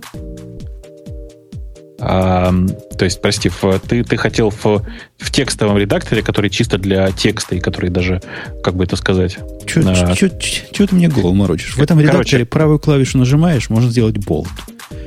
А, вот что ты хотел. Чтобы у тебя при наборе все автоматически конвертировалось в их формат. Нет, такого, конечно, нет. Прости. Нет. А, а как там же он тогда есть... Markdown понимает? В чем его понимание? Он, он понимает синтаксис в том смысле, что если ты делаешь отбивку звездочку, например, или там отбивку, ну, понимаешь, да, ты когда ты оформляешь лист, он автоматически тебе помогает размечать его как лист. Ну, например. да, ну, понятно. Такая, такая поддержка Markdown нам не нужна.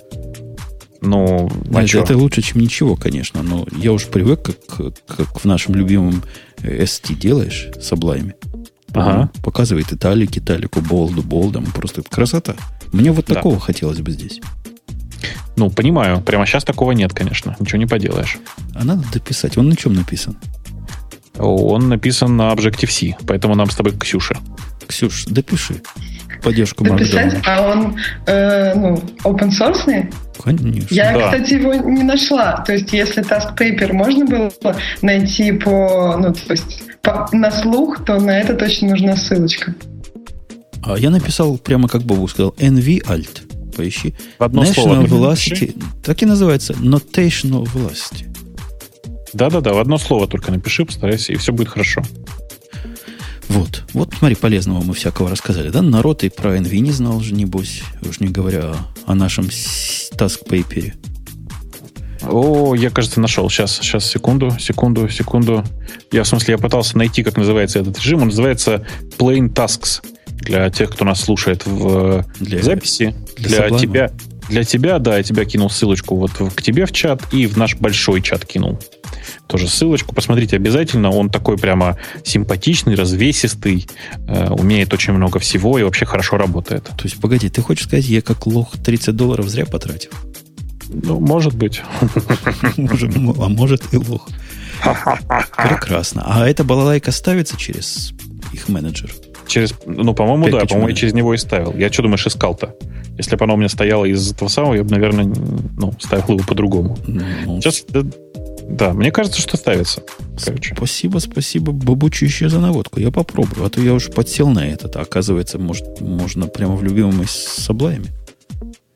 Да, Класс. А тут же можно и, наверное же, все наши маркдауны вписывать. Я думаю, оно все Но поймет. Он, он, он вообще внутри само как маркдаун. В смысле, что оно э, все сделано по маркдаунным принципам. То есть, например, когда ты хочешь пометить задачку как дан, ты просто прямо там же, ты можешь, грубо говоря, сделать это сочетанием клавиш, а можешь прямо там же написать собачка дан. И оно автоматически подставит тебе дату, когда ты завершил, то все, всякое такое. Или, например, короче, э, файл, с которым ты работаешь, вообще-то представляет себе просто текстовый файл. Просто вокруг него у тебя написано куча всяких там красивых подсветок синтаксиса, э, куча там способов для того, чтобы пометить задачу как выполненную, с поиск по тегам и так далее. В общем, очень, очень удобная штука. Отлично, отлично. И действительно, plain task с одним словом ставится из, из пакетного менеджера. О, а теперь открой какой-нибудь файл с расширением to-do. Просто из интереса. Ну, я открою. Ну, давай мы будем помнить, что у нас есть слушатели, которые не видят, а слушают. Да ладно, что? Ну, слушают. Эм, да, ну ладно. Э, давайте действительно двигаться по темам дальше, а то мы сейчас с вами тут просто завязнем. Да. И итак, по темам дальше мы согласились, что еще один Dropbox, наверное, прикольно, но пилить ребятами пилить. А Sublime сколько стоит? То есть вот я хочу понять, зря же не может быть, э, если Sublime стоит дешевле, можно его рекламировать вместо тест paper вообще и всегда?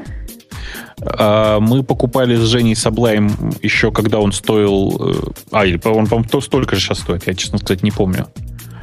Но, а тут как-то короче... странно.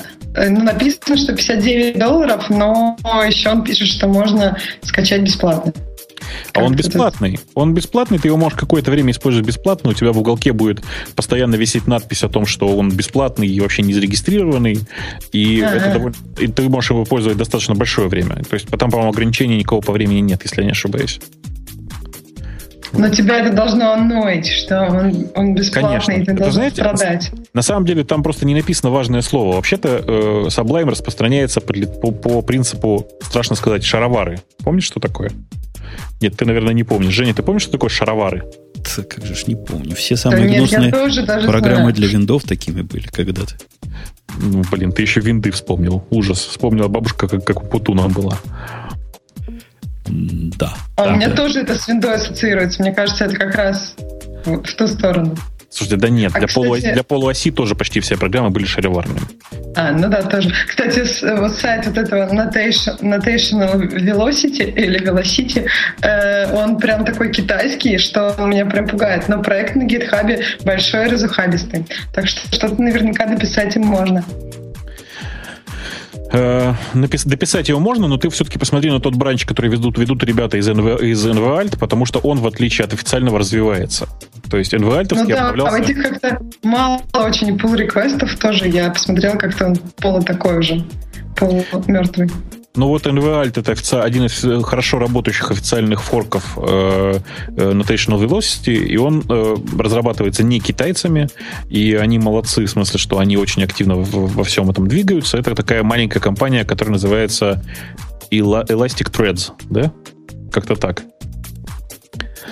Вот.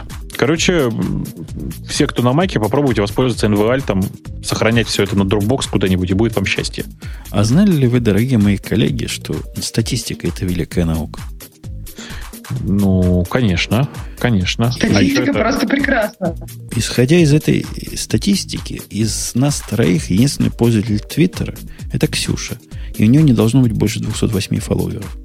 Правда ли это? 208. А 208. Каждый из трех? Или, или, а, да, замечательная новая тема. Да, не больше 208. Но у меня больше. Что делать? Статистика оказалась не права? На удивление, меня удивило, что там много, во-первых, молодых девушек или женщин. Это, знаешь, девушек это политнекорректно говорить. Надо говорить молодых женщин. Потому что сексизм будет. Так вот, молодые фимейлы там тусуются исключительно. Но не то, что исключительно. Мейлов там тоже дофига. Но по статистике, вот 208 фолловеров, молодая девушка, я думаю, даже блондинка, это типичный пользователь Твиттера оказался. Ну, это же не удивительно, это же нормально. Да, логично, да. Причем не, не так сильно отличаются фимейлы и мейлы, что ну, девочки более социальные, они больше любят общаться, и поэтому логично, что в Твиттерах больше. Они любят коте туда еще постить. В основном же девочки коте постят. Нет, это Инстаграм. И это, что? кажется... Твиттер, что ли, не постит котиков? Ну да, постит, постит. Котиков, еду э, и, ну, в общем, и все, наверное. И котиков, поедающих еду.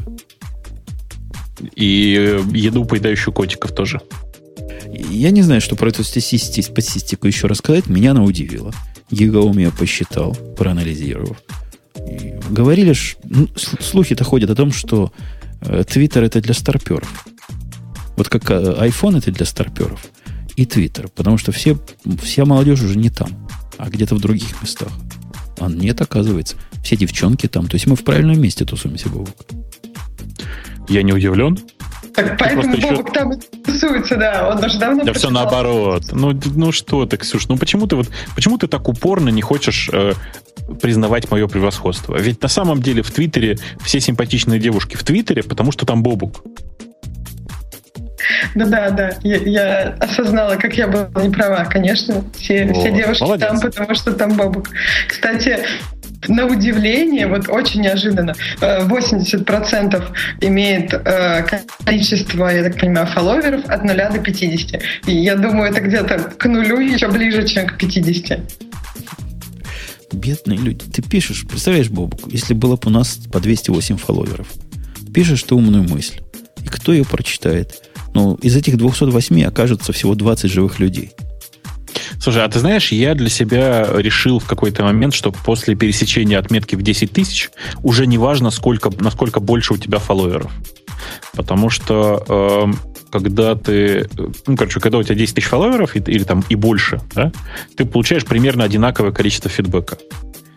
То есть ты все равно, либо ты не читаешь излишний фидбэк, либо ты вообще просто по этому поводу не паришься. А э, до скольки людей я донес какую-то свою умную мысль, как ты говоришь, я вообще не считаю, потому что это же непонятно. Это как посчитать-то? Это же нужно посчитать не только фолловеров, но и всех, кто отретвитил, и посчитать их суммарную аудиторию еще сюда же включить. Там очень много. Э, то есть степень penetration ты не можешь посчитать.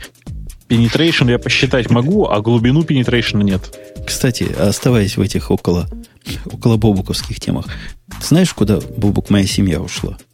Куда? В Петингзу. А это еще это легально в Штатах? Да. Прости, пожалуйста. Эм, прикольно. А что, кого будете у этого петить? Этих, собственно, зверей приходишь и занимаешься Всех там с ними петишь? петингами, да. Всех петишь, да? Да. Ксюш, ты понимаешь, на что мы намекаем, да? Да, да, да, когда Женя сказал, что его семья куда-то ушла, мне так хотелось сказать, ну куда же на, ночь глядя? Потом я поняла, потом Петинг Зу в ночи меня тоже как-то смутил. Ну, в общем, да, я даже уже открыла картинку Петинг Зу, и там все прилично, не по Бобу после. Ну, я, я, знал, Бобук, что ты поймешь, что правильно. Меня, меня тоже всегда передергивает, когда на дороге вижу знак через 3 мили Петинг Зу. Думаю, как же они так открыто это пишут? А нет, оказывается, нормально. С детьми туда. И все в порядке. Э, у нас большое обновление случилось, которое тебе, наверное, Бобук, совершенно неинтересно, потому что ты завзятый гитхабовец и питон ненавидишь. А вот Слушай, мы... да ладно. Ну ты перестань ты так. Я пользовался биткай, битбакетом еще когда он не был секси. Понимаешь?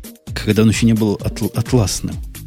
Ну, конечно когда еще до того, как они переделали. Нам с тобой нужно бэдж такой выдать. Знаешь, у Atlassian есть такая привычка, есть, про все интернет-проекты всегда говорят одно и то же, да, что если вы э, не понимаете, что делать с вашим проектом, добавьте туда социализацию, в смысле социальные сети. Что, собственно, и произошло с Bitbucket, когда, собственно, в него добавили элементы социальной сети из GitHub. А потом, значит, еще говорится вот что. Когда вы добавили социализацию, у вас, и вы по-прежнему ничего не летит, давайте, добавьте геймификацию. Я считаю, что у них должны быть чекины в репозиторий, э, ачивменты за там pull реквесты и все такое. И вот всякое вот это они обязательно должны все это добавить. И ретвиты, обязательно ретвиты. Инстаграм, мне кажется, страдает от отсутствия ретвитов. Мы это уже обсудили. Да-да-да. А вот тут тоже было бы классно. Кто-то закомментил какую-нибудь прекрасную штуку, и все отретвитили. Ну, смотрите, а, вот, вот если, если к изменениям... Лайки, лайки, не ретвиты, лайки, конечно, да. Угу. Ты должен согласиться, Бобук, что он стал приятнее. Он стал как? похож на GitHub. Он стал сильно более похожим на GitHub. Это то, о чем я говорю, собственно. Понимаешь? То есть, с точки зрения функциональности, он и всегда был довольно могуч. Но, например, они у GitHub, я видел, можно сделать клонирование вот в их GitHub для Mac. Прямо кнопкой. Теперь можно да, сделать конечно. такое же в Bitbucket в Source 3. Это их, их ответ. Ну, с точки зрения внешнего вида он приятен более чем полностью. Я, я вообще не понимаю теперь наезда, почему сказать, что вот Bitbucket это отстой, а GitHub все. Где, где теперь ты знаешь, там главная причина заключается в том, что в отличие от Bitbucket, GitHub готов к использованию из коробки. А в вашем Bitbucket вот создаешь, значит, ты типа новый репозиторий. Говоришь, я хочу там гид использовать в. А, и получаешь вообще, ну, как бы, ну, то есть не настроенный репозиторий вообще. Получаешь место для репозитория, если ты понимаешь, о чем я. Так, а потом туда руками надо свой репозиторий создавать конечно. Конечно, это же от извращения. В чем, в чем проблема-то? Ну как в чем проблема? Две лишних команды, Женя, две. Почему две? Клон, одна команда. Не-не, подожди. Просто клон не получится. Нужно гитенит сначала сделать. Да, HG init. Нет, три команды. HG init, потом commit. Потом клон. Да. И все будет, ну, три команды. Но я, я согласен, да. Я, я даже не знал, что в GitHub оно, вот смотри, просто как все в GitHub просто git-клон сразу делаешь, потому что у тебя по умолчанию инициализируется репозиторий. Прелестно. Здесь еще появилось сравнение между двумя произвольными комитами, что тоже полезная вещь. Ну, то есть такая фича, конечно, требовала. Раньше можно было тоже делать только между, ну, в иерархии вот с папой или сына с папой или папу с сыном. Ну, там по-другому. Или вверх, или вниз там можно было. Ну, То есть да. нельзя было с произвольным. А да, сейчас только... Теперь с произвольного бранча даже можно сделать. Э, да, но нет, там очень много очень логичных изменений. И, кроме всего прочего, интерфейс стал гораздо более легким, и он перестал тормозить из России. Э, по крайней мере, перестал так жестоко тормозить, я не знаю почему. Потому что раньше Bitbucket был, ты знаешь, нажимаешь кнопку и спишь. Э, я понимаю, что они все, в общем, как бы хостятся там в, в, американские, в австралийские DC, и им, в общем, все это наплевать.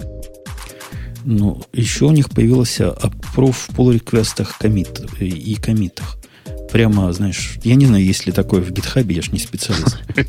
Но, ну, это, собственно, из гитхаба и пришло. Ну, так но ничего, прямо да. в обсуждении можно запостить свой, свой, свой патч, свой, свой, я не знаю, как это назвать. Ну, все правильно, pull, patch set. Pull request, patch set, и да. тот же и, э, хозяин сможет за approve ить его. Да, да, полезно. Совершенно, совершенно так, как это было в этом самом. В, так же, как это было в GitHub е. Вот так. Markdown поддерживается повсюду, везде и через все. Везде, где можно написать комментарий, можно Markdown. Такой, по-моему, в GitHub тоже есть, нет? Uh, да, в GitHub очень давно везде, везде, везде Markdown. Больше того, у них есть свой диалект Markdown, который называется GitHub Markdown, который отличается тем, что можно ссылаться на людей, на патчи, на комиты э, с помощью специальных символов э, таких же маркдауновских. Понимаешь, да? Понимаю. Короче, они двигают... Не, мы боялись, что они убьют битбакет. Было а, такое. А мне очень понравилась следующая. Следующая угу. вещь которая про аватары к репозиториям символы языка программирования. Мне кажется, это прям надо на GitHub тоже такое. Еще раз? Э, ну, вот проект. И у проекта аватар с символом языка программирования. То есть, например, А-а-а. если это на Objective-C, который там ты не любишь, например. Ну, или многие как-то его недолюбливают. Вот сразу видишь и, и, и все, и можешь даже не смотреть внутрь там, и не, не бежать нет. глазами. Нет, ты, конечно, права, но за что можно долюбливать Objective-C? Ты, Он ну, прекрасен. Прав. За прошлое Smalltalk, например. Не-не, ну тогда проще на Smalltalk писать, нет? Нет. Почему это? Как это нет? На Smalltalk писать легко и приятно. А тут Нет, нельзя ну, у Apple, взять, да, да. У Apple есть шикарные фреймворки, изучая которые прям даже иногда мозг отдыхает. Конечно, они иногда есть там проблемы тоже некоторые чинят, но писать на Objective-C из какого это приятно. Не-не, ты скажи нам главное с Бобуком. А хвостовая рекурсия есть у вас в Objective-C? Нет, ну а, а почему, почему нет? Я не знаю, а, а есть. У нас, например, в Java нет. А у вас в Objective-C есть? Я могу тебе следующий провокационный вопрос задать. А у вас функции, они э, high order или не high order? Переводя нет, на русский язык, подожди. можно передать функцию функцию и вернуть другую функцию. А? Как я тебя? Как я? Я не тебя, это, это я Ксюшу спрашиваю. Она молчит. Нет, ну про хвостовую рекурсию, насколько я понимаю, что есть, и в этом нет каких-то проблем. А про high order я прям сразу так не скажу. Подожди, а какой смысл в хвостовой рекурсии при отсутствии... Да, ну, в принципе, да, окей, хорошо. Не, на самом деле там же вопрос ты правильно не такой, Жень. Ты неправильный вопрос задаешь. Не есть ли хвостовая рекурсия, а есть ли оптимизация в этой самой, в tail call? Ну, собственно, это и называется хвостовой рекурсией. А Но... вот и нет. Хвостовая рекурсия, она есть даже в Plain C, как ты понимаешь. А вот оптимизации просто из коробки нет. Да, хвостовая рекурсия это же просто понятие, когда ты последним действием вызываешь саму функцию. Так что это... Да нет, ну, да, нет. А... Ну что вы голову морочите нашим слушателям? Понятно, что ты можешь вызвать на любом языке последним действием самого себя. Но давайте вглубь немножко пойдем. Что при этом произойдет? В C или в Java? Произойдет углубление в стек. Правильно? Конечно. Вызовы накапливаются на стеке, который, как, как известно, вещь вполне ограниченная и вполне конечная, даже если большая. И если речь идет о оптимизации хвостовой рекурсии, то, что я называю хвостовой рекурсией, как и все остальные, кого я знаю, то это означает превращение рекурсии в итерационные, оптимизация рекурсии, как Бобу правильно сказал, в итерационные вызовы. И ты говоришь, такое есть в Objective-C, мужики сомневаются. Uh, нет, насколько я знаю, в Objective-C такого прямо сейчас нет. Uh, и, ну, как бы странно про это говорить вообще.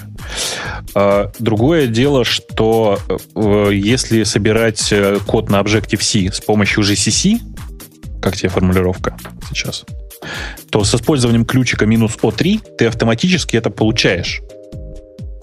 Всегда. То есть он Но... всегда хвостовые колы делает и раскрывает? Он всегда хвостовые колы раскрывает. Ага. Будем знать. Смотри, Ксюш, ты была права. Это начиная с 4.2, что ли, как-то вот, вот так примерно. Ух, дав, давно я не смотрел, как они там... Не следил за GCC. За 2.96. Перестал. Ну, да. Это, это ты смешно пошутил. Просто все, кто помнит 2.96, они понимают, как Женя глубоко пошутил сейчас. Да, это шутка, здорово шутки.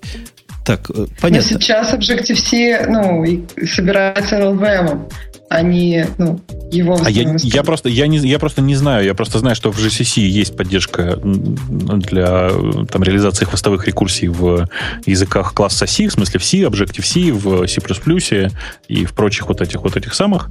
Оно как бы поддерживается. И умеет ли это прямо сейчас из коробки LLVM в, с фронтендом от Objective C я не знаю. Вот так у нас любимая бобуковская компания выпустила улучшение интернета. Очередное улучшение интернета вышло из бета и стало продакшеном и готово для каждого сделать ваши сайты быстрее. Да ну, ну, значит, у меня к тебе одна большая претензия. Ты написал про скучную тему и не написал про важную. Дело в том, что э, ты написал про то, что э, мод PageSpeed для Apache вышел наконец-то из, э, так сказать, беты и теперь объявлен официально стабильным, но не написал самого главного, что появились энтузиасты, которые портируют мод PageSpeed под Nginx. Ну, то, что я у тебя читал, что там пока рано о чем-то прилично ну, там, говорить. там продакшн, в продакшене это еще, конечно, использовать рано, это тоже там типа суровая бета такая, может быть, даже, даже на грани с альфой, но тем не менее. Идея бот PageSpeed сама по себе вообще очень интересная. Это такая как бы это сказать, серверная дура, которая умеет э, сильно ускорять э, работу ваших страничек. Хорошо сказал или плохо? Хорошо. За счет? Ну, за счет э, разных способов по изменению твоего текущего HTML. Контента например. на лету. Да. Э, они умеют переставлять блоки внутри HTML, не меняя внешнего вида, знают, что это, знают, что внешний вид не изменится. Они умеют э, правильно кешировать, э, собственно говоря, страницы, они умеют аккуратно, изящно, так сказать, манипулировать с хедерами для того, чтобы отдавался контент, который, ну, то есть про, прокэшировался тот контент, который должен быть закэширован и так далее. То есть там действительно много всего хорошего сделано в этом месте. Очень прикольный open source модуль. На самом деле, это очень хороший референс для того, как нужно такие вещи делать. У меня к этому только одна претензия. Крупнейший а? провайдер статических сайтов. Крупнейший. То есть мы с тобой вдвоем им пользуемся. Ага. Он и думать не думает не о том, не то, что мод, веб, мод PageSpeed прикрутить, а даже, чтобы контроль над хидерами позволить пользователю делать. Доколе. Ты знаешь, э, контроль над хидерами некоторые есть. В смысле, что ты можешь хидера некоторые при сохранении файла, при, при складывании файла в S3, при, короче, при, при записи в бакет, ты можешь от, э, некоторые хидера регулировать. Вот на, так. на уровне конкретного э, того, что у тебя... На уровне конкретного файла, если это файле переводить, да. который в S3 да. лежит. Да. То на уровне конкретной записи. Да, да, да. Это страшно, страшное дело в практическом смысле. Но я, тем не менее, сижу и планирую, что надо этим пользоваться. Причем ты понимаешь, что там контроль над хедерами такой смешной, что ты можешь теперь даже редиректы выставлять. Это, это недавно... у них свеженькое. Да, они недавно тут торжественно загордились, что, ребята, вы там можете даже location переставить. Представляешь, как крутизна. Да-да, это полезно, особенно если вы переносите сайт. Я объясняю для тех, кто не в теме. Переносите сайты, и некоторые ссылки поменялись, или все ссылки поменялись, то вам не придется, как я это сделал, вы знаете, если на радио вы пойдете по старым ссылкам, вы все равно попадете куда надо. Ты представляешь, Бобу, с какими возвращениями я это делал, да? Ты положил туда HTML-файлики с редиректом? Нет? Нет. А За кого вы меня держите? Мне пришлось знать старые в новой странице по-любому, потому что надо было перегенерировать привязки к, к дискусу. Ну да, да, да, да. Ага. И этот файл почти такого же формата, но я там его немножко прошел с облаймом можно засунуть в Nginx как, как карту пере, перехода. И на, на морде стоит легонький Nginx, специальный микроинстанс, который вот только этим занимается, а все, что не, не перебрасывает, просто идет на S3. Ужас. Ну, вот это потому, что нету, не было такой базовой вещи. Теперь эту базовую вещь туда, видимо, можно напрямую засунуть. Я, мне кажется, что тебе надо это сделать. Э, наконец-то у них появится хоть один большой тестовый сервис. Потому что мне кажется, что этим никто у них так и не воспользовался. Да-да, у нас будет несколько тысяч, наверное, таких ссылок, которые надо будет так вот обработать. Да, интересно, я попробую, посмотрю на их форматы, как можно ли бэтчем туда все это залить. Надо, надо Хоть, изучить. Э, как это, хочешь интересный возврат на дискуссию про, page, про PageSpeed? А, смотри, э, у меня есть э, прямо прямое восхищение PageSpeed и тем, как он сейчас сделан и все такое. У меня есть только одна проблема. Ты понимаешь, это сервис. В смысле, ты не можешь взять, перенести этот сервис к себе на свои сервера. Это реальный сервис, когда у тебя трафик гоняется через Google. Ну да, понимаю. Ну, а теперь, внимание, вопрос. Через сколько после начала твоего использования Google к тебе придет и скажет, дорогой, теперь давай деньги? Или скажут, что-то вы слишком активно кэшировали, оптимизировали. Мы вас отключим, кедрини фени. Ну, или так, например, да. То есть я просто очень сильно опасаюсь, что из этого сервиса со временем начнут брать деньги. И, как ты понимаешь, здесь же никакой гарантии нет. Он как, как с андроидом. Ты знаешь, как я, я всем рассказываю теперь, что с андроидом в ближайшие пять лет можно не бояться source со стороны Гугла. Потому что они пообещали, что следующие пять лет э, при, при покупке Моторолы, помните, такое было? Они китайскому правительству пообещали, что следующие пять лет все будет в порядке.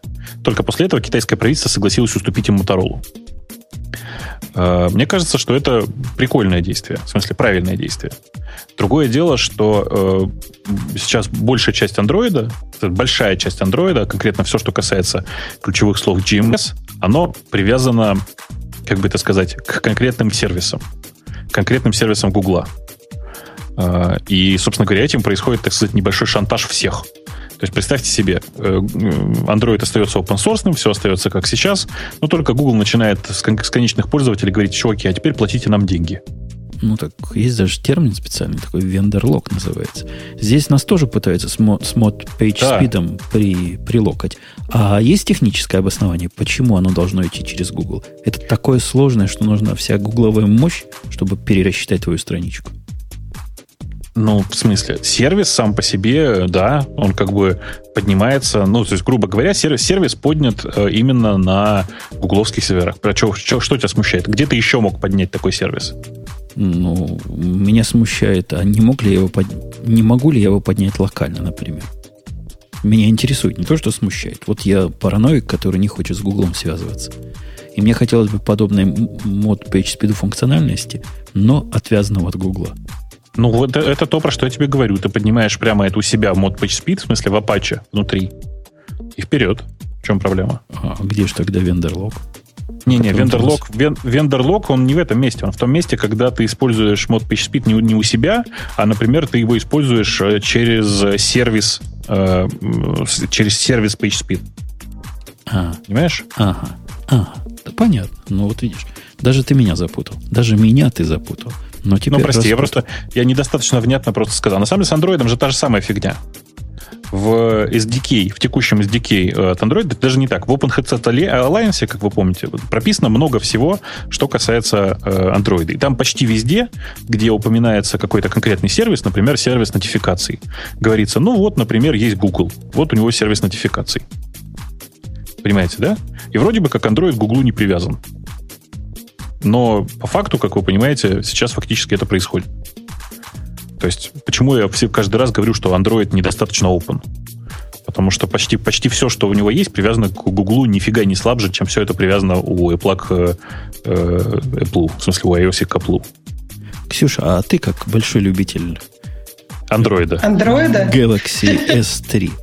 Ты была поражена новостью статистической, когда сравнили Galaxy S3, который сколько, 4 месяца назад вышел, и iPhone, который вышел 20 дней назад, посмотрели на результат их активности в интернетах и просто удивились.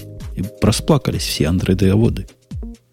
Ну, просто у Android даже фрагментация платформы гораздо шире, но в плане того, что очень много устройств различных. И Galaxy, насколько я помню, там Galaxy S2 все-таки, ну, у них до сих пор их достаточно много. То есть на, на тройку все не заапгрейдились. А с айфоном, наверное, несмотря на дефицит, как все побежали и купили, кто мог. Благодаря дефициту, нет? Это очень спорный вопрос. То есть, с одной стороны, кто-то покупает из-за дефицита, а с другой стороны, кто-то не купит. То есть, если ему просто нужен телефон, он приходит в магазин, и там, скажем, айфона нет, но есть какой-нибудь другой, то есть не в магазин, он приходит какой-нибудь там Best Buy. Вот, и ему, в общем, все равно, что за такие деньги он, он берет Galaxy и не думает больше, и забывает про это. Ну, все равно, вот, посмотрите вот так, не предвзятым взглядом, без андроидовских отмазок. Флагман который не вчера вышел, который лучше всего на свете делает... Видели новую рекламу, да? Где по телевизору она просто задрала меня уже. Где стоит очередь, и пацаненок... Видели? Видели? Пацаненок, Нет. пацаненок сидит в очереди, где продают, э, где будут продавать iPhone 5. А это тот самый пацаненок, который в прошлой рекламе э, самсунговой рассказывал, как он пошел на Galaxy S3, значит. И его все начинают подкалывать. Вот, мол, ты что ж ты козлина такой, а? Говорил тут раньше, что Galaxy наша все, а теперь в очереди стоишь. Он говорит, не-не, я не для себя, я для стариков своих. Тут приходят старики его, мама и папа говорят, это, это та очередь, где за, где за эпсами стоят. Он говорит, да-да, становитесь, а сам, значит, счастливый пошел со своим Galaxy S3. Так вот, несмотря на все это, 4 месяца флагман продается. Лучше всех на свете. Делает весь мир как стоячих – и iPhone его за 18 дней обошел. Ну, и? Mm-hmm. Так это обошел же по трафику, правда? То есть много трафика жрет, хочешь сказать? Да нет, в смысле, что это он обошел его по... По реальному по, использованию по, людьми в интернетах. По использованию людьми в интернетах все-таки есть разница. То есть я просто хочу сказать, что... То есть конечно, на самом деле наоборот, э, Galaxy для стариков, которые интернетом не пользуются, то есть в рекламе нам брали, Не, в, рекламе, в рекламе нам врали, это стандартная отмазка, она всегда такая существует. Э, нет, я категорически против. Я считаю, что замерять продажи между устройством, которое там типа сверхпопулярное и одно, очень сложно. Тогда нужно замерять э, по продажам всех новых устройств Samsung. Я думаю, что тогда будет сравнимо, грубо говоря. Ну, это не их... Это их вина и их беда, что их так не посчитать, что нельзя флагман против флагмана сравнить. Вот та самая фрагментация, те самые 550 миллионов моделей, которые они выпускают. В общем, это тоже не, не плохой ответ. Нет, но это флагман все-таки у Samsung. То есть это действительно, наверное, сейчас самый э, такой ну, топовый телефон на Android. Трудно с этим спорить. Пусть их много, но это один из прям самых новых и продвинутых. А то, что у нас в виде слуха сказано, по-моему, это уже не слух. Вот Wired говорит, что по слухам будут микро, мини Galaxy S3 выпускаться. Вроде бы это уже подтвержденная информация. Я, я правильно по-моему, понимаю? По- по-моему, да. По-моему, да. Он да, да, называется. подтвержденная уже информация. Он по-другому называется. Видите, я как бы даже сейчас, наверное, не могу разделить вашего сарказма по поводу текущего положения Galaxy S3, потому что, повторюсь еще раз, у э, текущего S3 большая часть проблем, они как это сказать, не софтварного характера. Знаете, Samsung в этом, в этом отношении очень напоминает, э, напоминает э, китайцев в производстве. Простите за формулировку.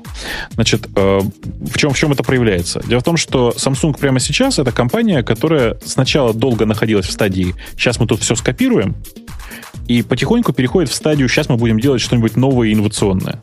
Это очень, за этим очень приятно наблюдать. Пока успехи невелики, но они есть.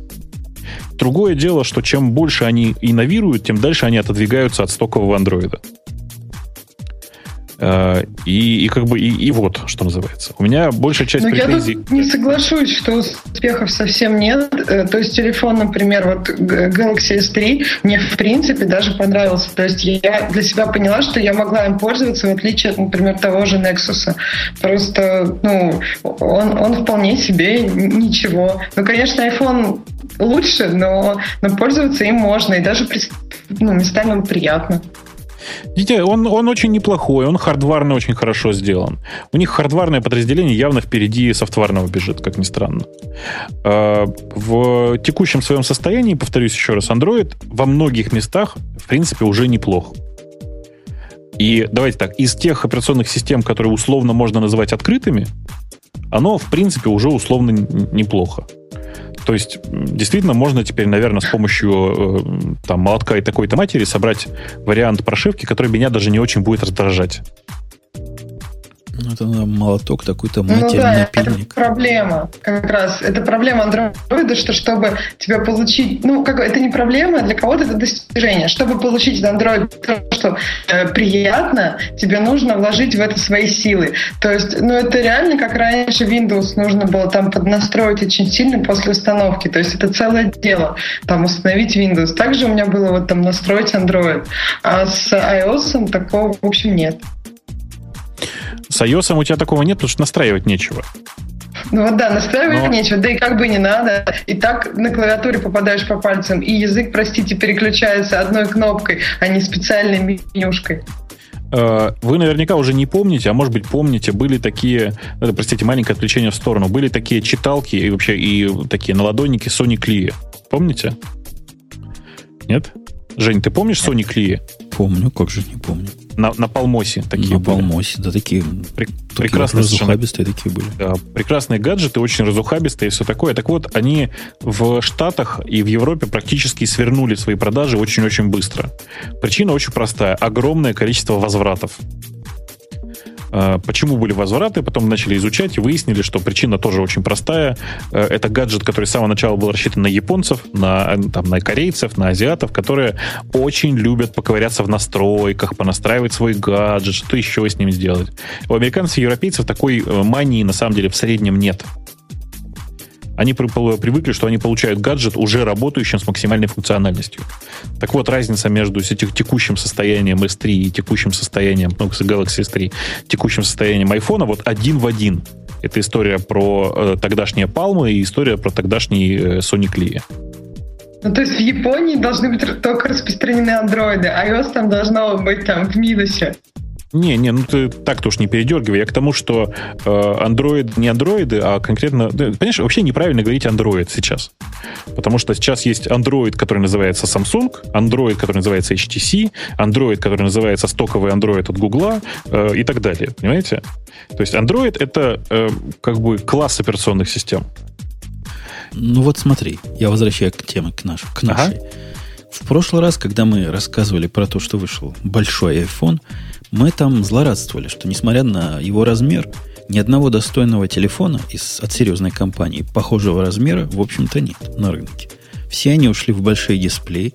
И что, Samsung нас услышал. Они выпускают действительно 4-дюймовую версию. Она не такая, как iPhone. У нее не такое соотношение сторон. Она традиционная, как бы, да? Он как, ага. как S3, только маленький, поменьше. Сжат.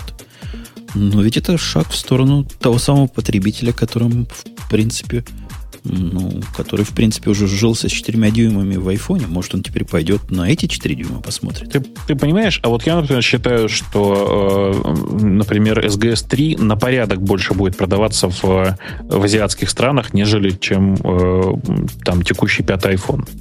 Причина очень простая. Он большой. Э, смотрите, там огромное количество людей, то есть 50% людей ходят по улице закутанным с головы до ног в одежду. И единственное, и, и украшения, как вы помните, запрещены, да, и одежда, в общем, довольно темная. И единственное, чем может женщина выделиться, это телефоном который все равно остается снаружи. Ты не прав. Сумочка. Там самые большие продажи супер дорогих сумок. Конечно, да, но кроме сумочки, повторюсь, это единственный аксессуар, который есть у всех, это телефон. Поэтому, конечно же, достать огромную, огромную лопату э, там, SGS4 э, или э, достать огромную лопату Galaxy Note 5, там еще что-нибудь, по-прежнему будет в моде. А iPhone, а, это же, наверное, почетно, нет, достать iPhone? Мне кажется, нет. Мне кажется, теперь уже как это Nokia, это как Nokia 2210. Под это iPhone только любимая жена падишаха достает. Да ладно. А остальные только андроида. Остальные, остальным по андроиду выдали. 4, теперь дадут по 4 дюймов. Нет, но серьезно говоря, 4 дюйма, это смешно говорить, когда мы про андроиды, что вот 4 дюйма добавит новая фрагментация, да, ну это просто вообще не в кассу. То есть этих проблем в андроиде нет. То есть они за проблему не считаются. Нет, они есть, просто как бы больше, а меньше. Это, наверное, не так страшно. Слушайте, я же говорю, сейчас, понимаете, проблема с айфонами в том, что он есть у всех.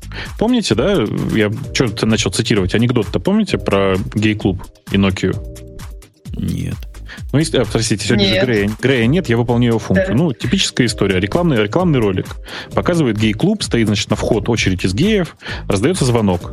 Первый, значит, который в очереди стоит прямо уже у входа, достает Nokia 3310, э, смотрит, не он звонит. Второй, значит, достает, смотрит, достает Nokia 3310, не он звонит.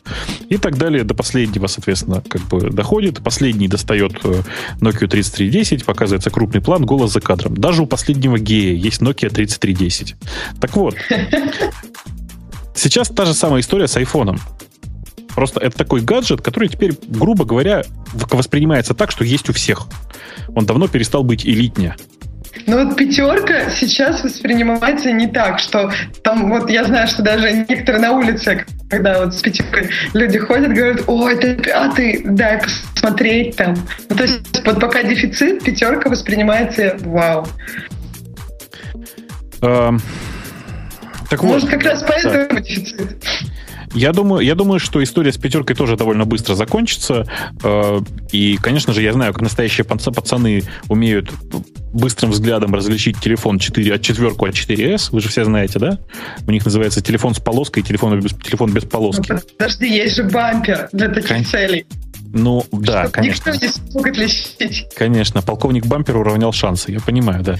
А есть еще, а вы знаете, да, вы обратили внимание, что есть, э, э, уже продается специальная накладка на четвертый iPhone, которая визуально превращает его в пятый. Мы уже обсуждали еще до того, как айфоны вышли, по-моему, накладки появились. Да, да, да, да. Ну, что, ну, а как только они вышли, сразу появились накладки. Конечно. Мне кажется, что это очень круто, я считаю. Предлагаю тему наших слушателей. А иначе мы опять трехчасовой выпуск запишем. Черт, а я только разошелся. Ксюша, ты стихи приготовила перед темами наших слушателей? перед темами наших слушателей. Я думаю, не, не, это не. надо после. Не, не, нет. В смысле, ты просто стихи задумала, уже приготовила? Ну, Пока мы вот переходим к темам. Все тоже грустные, и я даже не знаю, стоит ли. Так, значит, темы наших слушателей. Как-то они опять очень странно отсортированы. Ну, сортируй по бест. По бест. Да, по бест, но это очень как-то все равно странно. Почему-то э, тема, которая с шестью плюсами, она выше, чем тема, которая с 16. И Хотя с у нее 11. минусы. Да, я тоже не понимаю. Да. Я вот тоже Ну, как-то да- давайте будем догадку. верить в этот интеллект. Такая рулетка для наших слушателей. Мало что за вас проголосует много. А, Надо еще, хорошо, чтобы да. дискус решил за вас, что вы правильный а, а- пацан. А, вы, а вы знаете, да, что дискус еще и при разных условиях разным людям показывает разный бест? Это для меня вообще было просто А вот даже так. Ага. Да, ну Хорошо. ладно. это- Послушаем, бывает- что без да. для Ксюши. Да, мой мест это Google и Яндекс, причем почему-то Google просто так, а Яндекс в В кавычках. кавычках. Так называемый Яндекс. Пресловутый. Пресловутый Яндекс. Да, отказались вести черные списки сайтов, поддерживаю. Я бы Вова, пытался, я, я пытаюсь, пытаюсь еще понять, о чем он говорит. Вообще, Почему отказались? Почему Вообще- Володька сбрил усы? вообще, я не знаю, вот тот, который в кавычках, тот просто заявил, что мы не поддерживаем всю эту там Лигу православного интернета и все, что с этим связано. Э, При этом, конечно же, по любому решению суда и там по решению органов мы легко закрываем э, у себя сайты, условно говоря. В смысле, доступ к сайтам через поисковик. Пришли, пришло решение суда. Фигня вопрос. Э, и, ну, а, собственно, собственного никакого черного списка мы, конечно же, не ведем. Э, И не поддерживаем те публичные черные списки, которые тут какой-то народ составляет. С Гуглом ситуация немножко другая. То есть надо было, конечно, бы представителя Гугла спросить. Но вообще они подчиняются DMCA, который действует в Штатах. И у них для того, чтобы вытащить какой-то сайт из ну, из выдачи, из поисковой, достаточно просто написать в Google. Сказать, ребята, я такой-то, такой-то, я тут, может быть, когда-нибудь в ближайшее время не в суд подам. Так вы, пожалуйста, это заблокируйте, вот этот список сайтов. И чисто теоретически, вот я не знаю, можете, конечно, поставить эксперимент, попробовать. Возьмите, напишите кто-нибудь э, в Google, просите удалить сайт Radio T из выдачи. Я думаю, что это тоже вполне себе возможно. Там и так нас не найти, и, и- и без этого. Но, тем не менее, я просто к тому, что у Гугла эта проблема решена другим кардинальным спос- способом. Они по первому запросу выкидывают тебя из выдачи, а для того, чтобы, ну, и говорят, разбирайтесь сами. Ладно, подожди, можно? Разбирайтесь в суде. Можно да. твое предложение немножко модифицировать.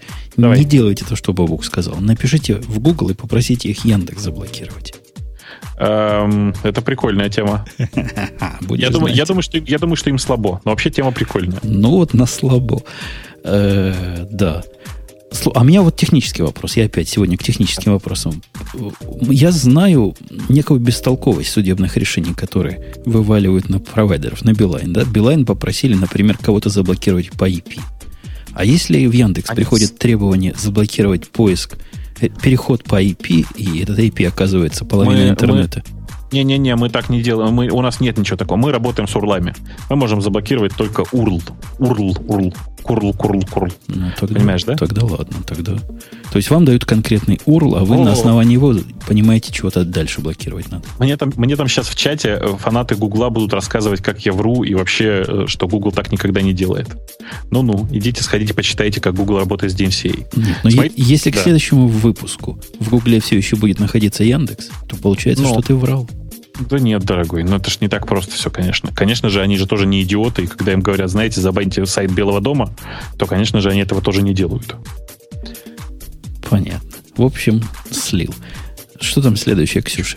То есть у них есть какие-то белые списки сайтов, то есть там белый да, туда- дом. Туда, входит Белый дом, да, Белый Яндекс, уже большая часть страницы белая, очевидно же. О, Радио Ти тогда тоже не забанят, Женя. Все, у Да, нас мы в белое. белом списке. Мы в белом списке, нам даже дали свой собственный URL в G+, между прочим. Поэтому всё, мало это кому успех. дают. Да. Следующая тема очень опять персональная к Бобуку. Бобук, да сделай же ты, наконец, Яндекс Почту, чтобы Gmail не отправлял все получаемые с нее письма по дефолту в мусор.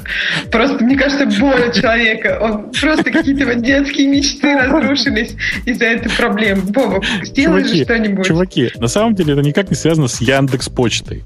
История вот в чем. У Gmail последние где-то примерно два месяца очень много false positive э, попадений в спам.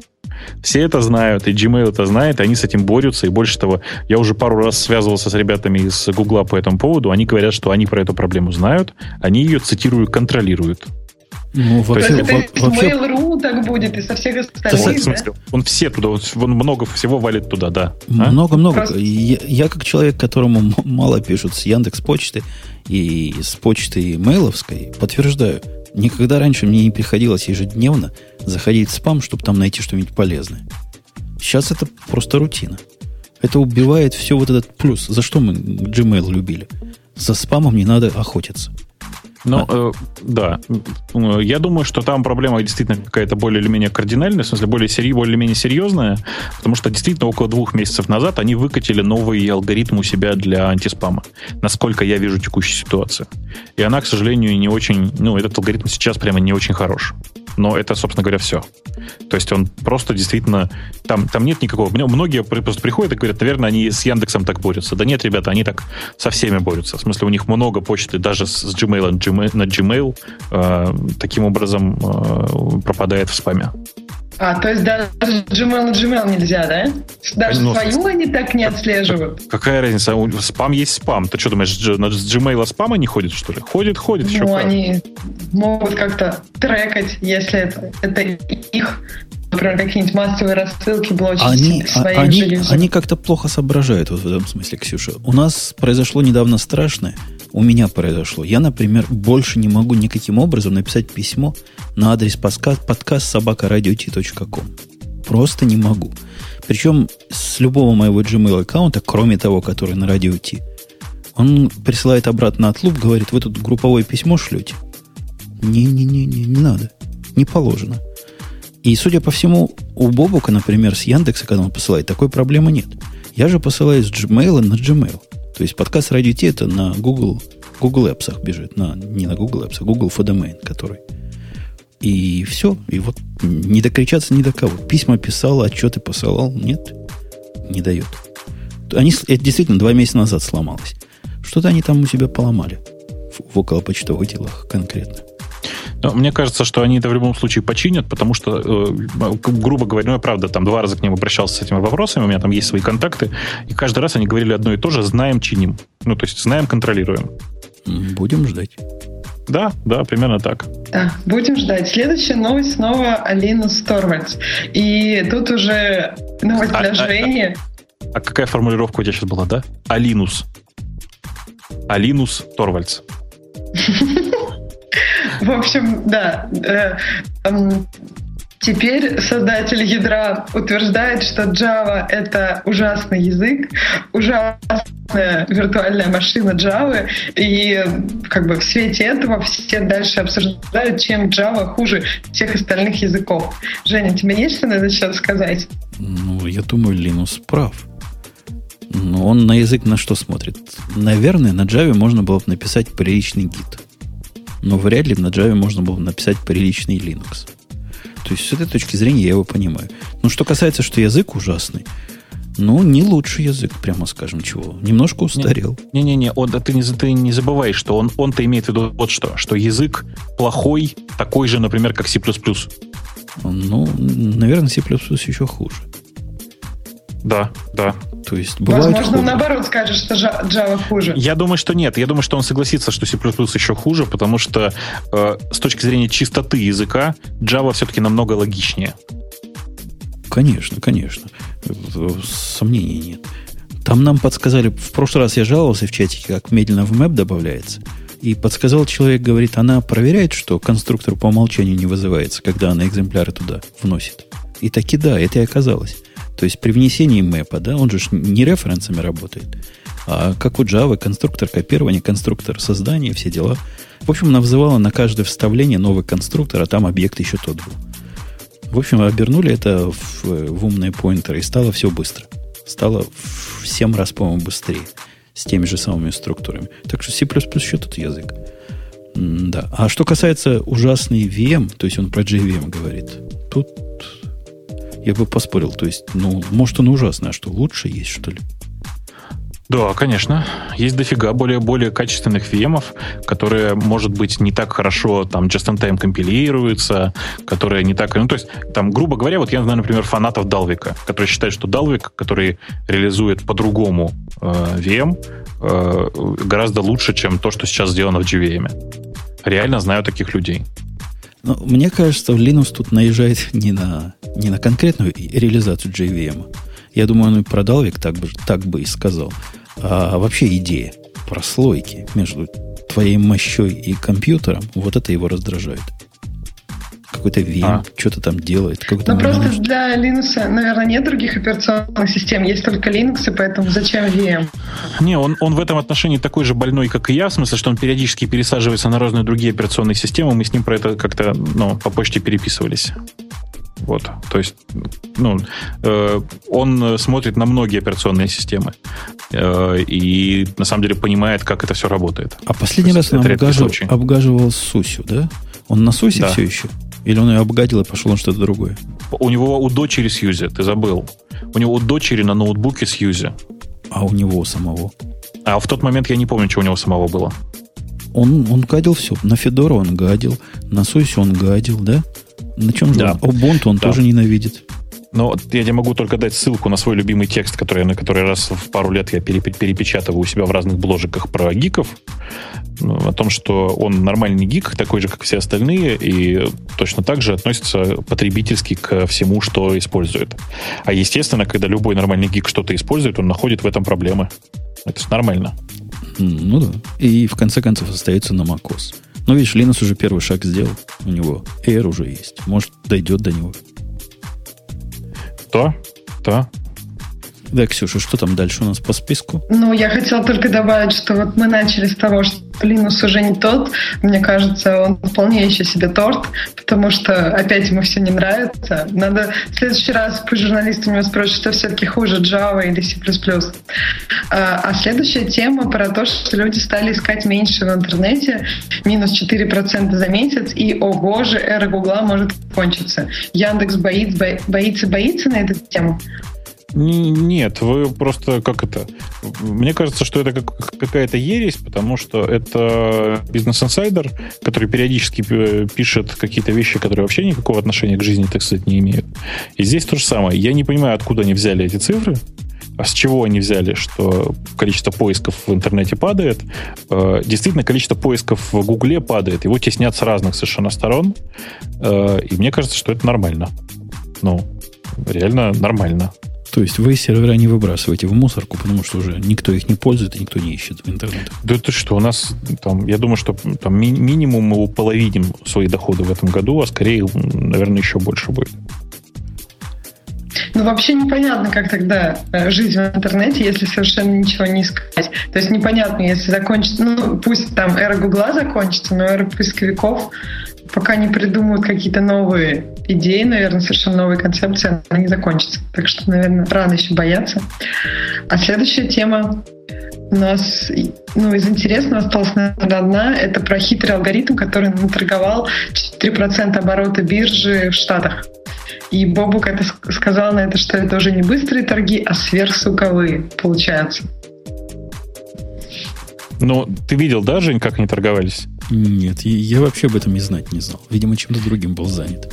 Ну, там такая популярная история. Они просто огромное количество сделок с э, разницей между покупкой и продажей там буквально в несколько секунд совершали. Ну, а к чем как, тут скорость? Как, ну, в смысле, какая, в смысле, от, на, в смысле, не, не понимаю вопроса, что такое, в чем тут скорость? Несколько секунд, это что, быстро? Ну, вообще для, для торговых ботов это, в принципе, довольно высокая скорость. Они обычно хотя бы ждут хоть немножко. Э, погодите. Че? Нет, там, там все сложнее. И есть боты, которые... Что значит ждут? У них время реакции уже не, не в миллисекундах они пытаются мерить. А ты говоришь, они секунды ждут. Не-не-не-не. В смысле, э, они совершают огромное количество... То есть, нет, я понимаю, про что ты говоришь, но проблема в том, что эти чуваки совершали реально миллиарды торговых операций с очень маленькими пачками и покупая, продавая с, с, огромной скоростью совершенно. Не, не так, как это обычно бывает, типа купил, подождал, отросло, продал, или купил, подождал, упало, продал там, до лимита, а потом упало.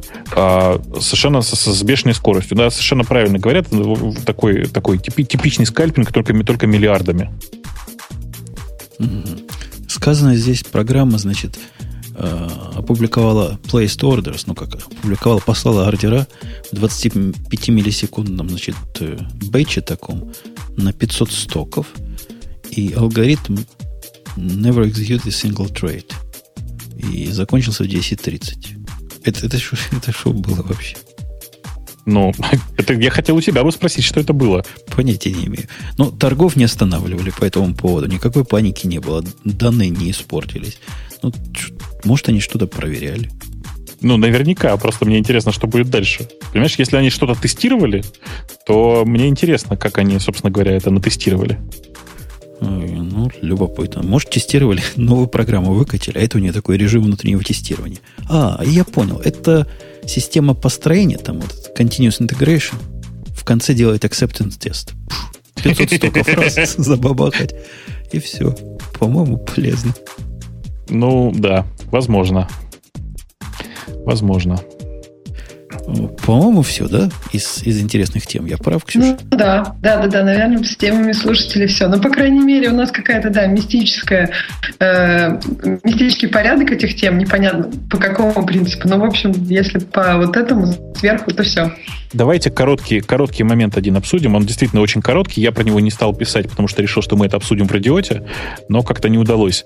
Э, в этом году у нас случилось страшное, и вот э, в конце третьего квартала Lenovo торжественно отчиталась, сейчас Lenovo отчиталась, что в третьем квартале она наторговала больше, чем Hewlett Packard. Первый раз за всю историю, так сказать, черти какого, черти с какие времени. Hewlett Packard был в этом месте, в смысле, был первым по продажам персоналок. Ой, я уже не помню там, с середины прошлого десятилетия. А, вот написано 2006 года. Представляете? Угу. Жень, ты представляешь? Да. Все на самом деле теперь покупают Lenovo. То есть вот эту китайчину, да? Вот эту китайчину все ну, едят. Они все, они все производятся, мне кажется, на соседних заводах. Вот, и даже одними соплями мазаны, в смысле, что как бы, ну, одни и те же люди иногда производят. Но, э, Но то, что Lenovo не смогла убить этот бренд, это, это им просто зачем? Это респект, да. Респект. В смысле, ты имеешь в виду ThinkPad, да? Ну да. Он, он такой же ThinkPad, как и всегда. И так же его ценят, и так же его любят. Те же самые фанаты его носят. Конечно, конечно. Нет, я считаю, что если сейчас вот я бы, например, пересаживался с MacBook, то варианта под названием Samsung у меня бы не было. Потому что, ну да, Samsung сейчас выпускают очень много ноутбуков, сильно похожих на Air. Но, конечно же, если я уже уйду с э, MacBook, то я пересяду только на, на топовые ThinkPad.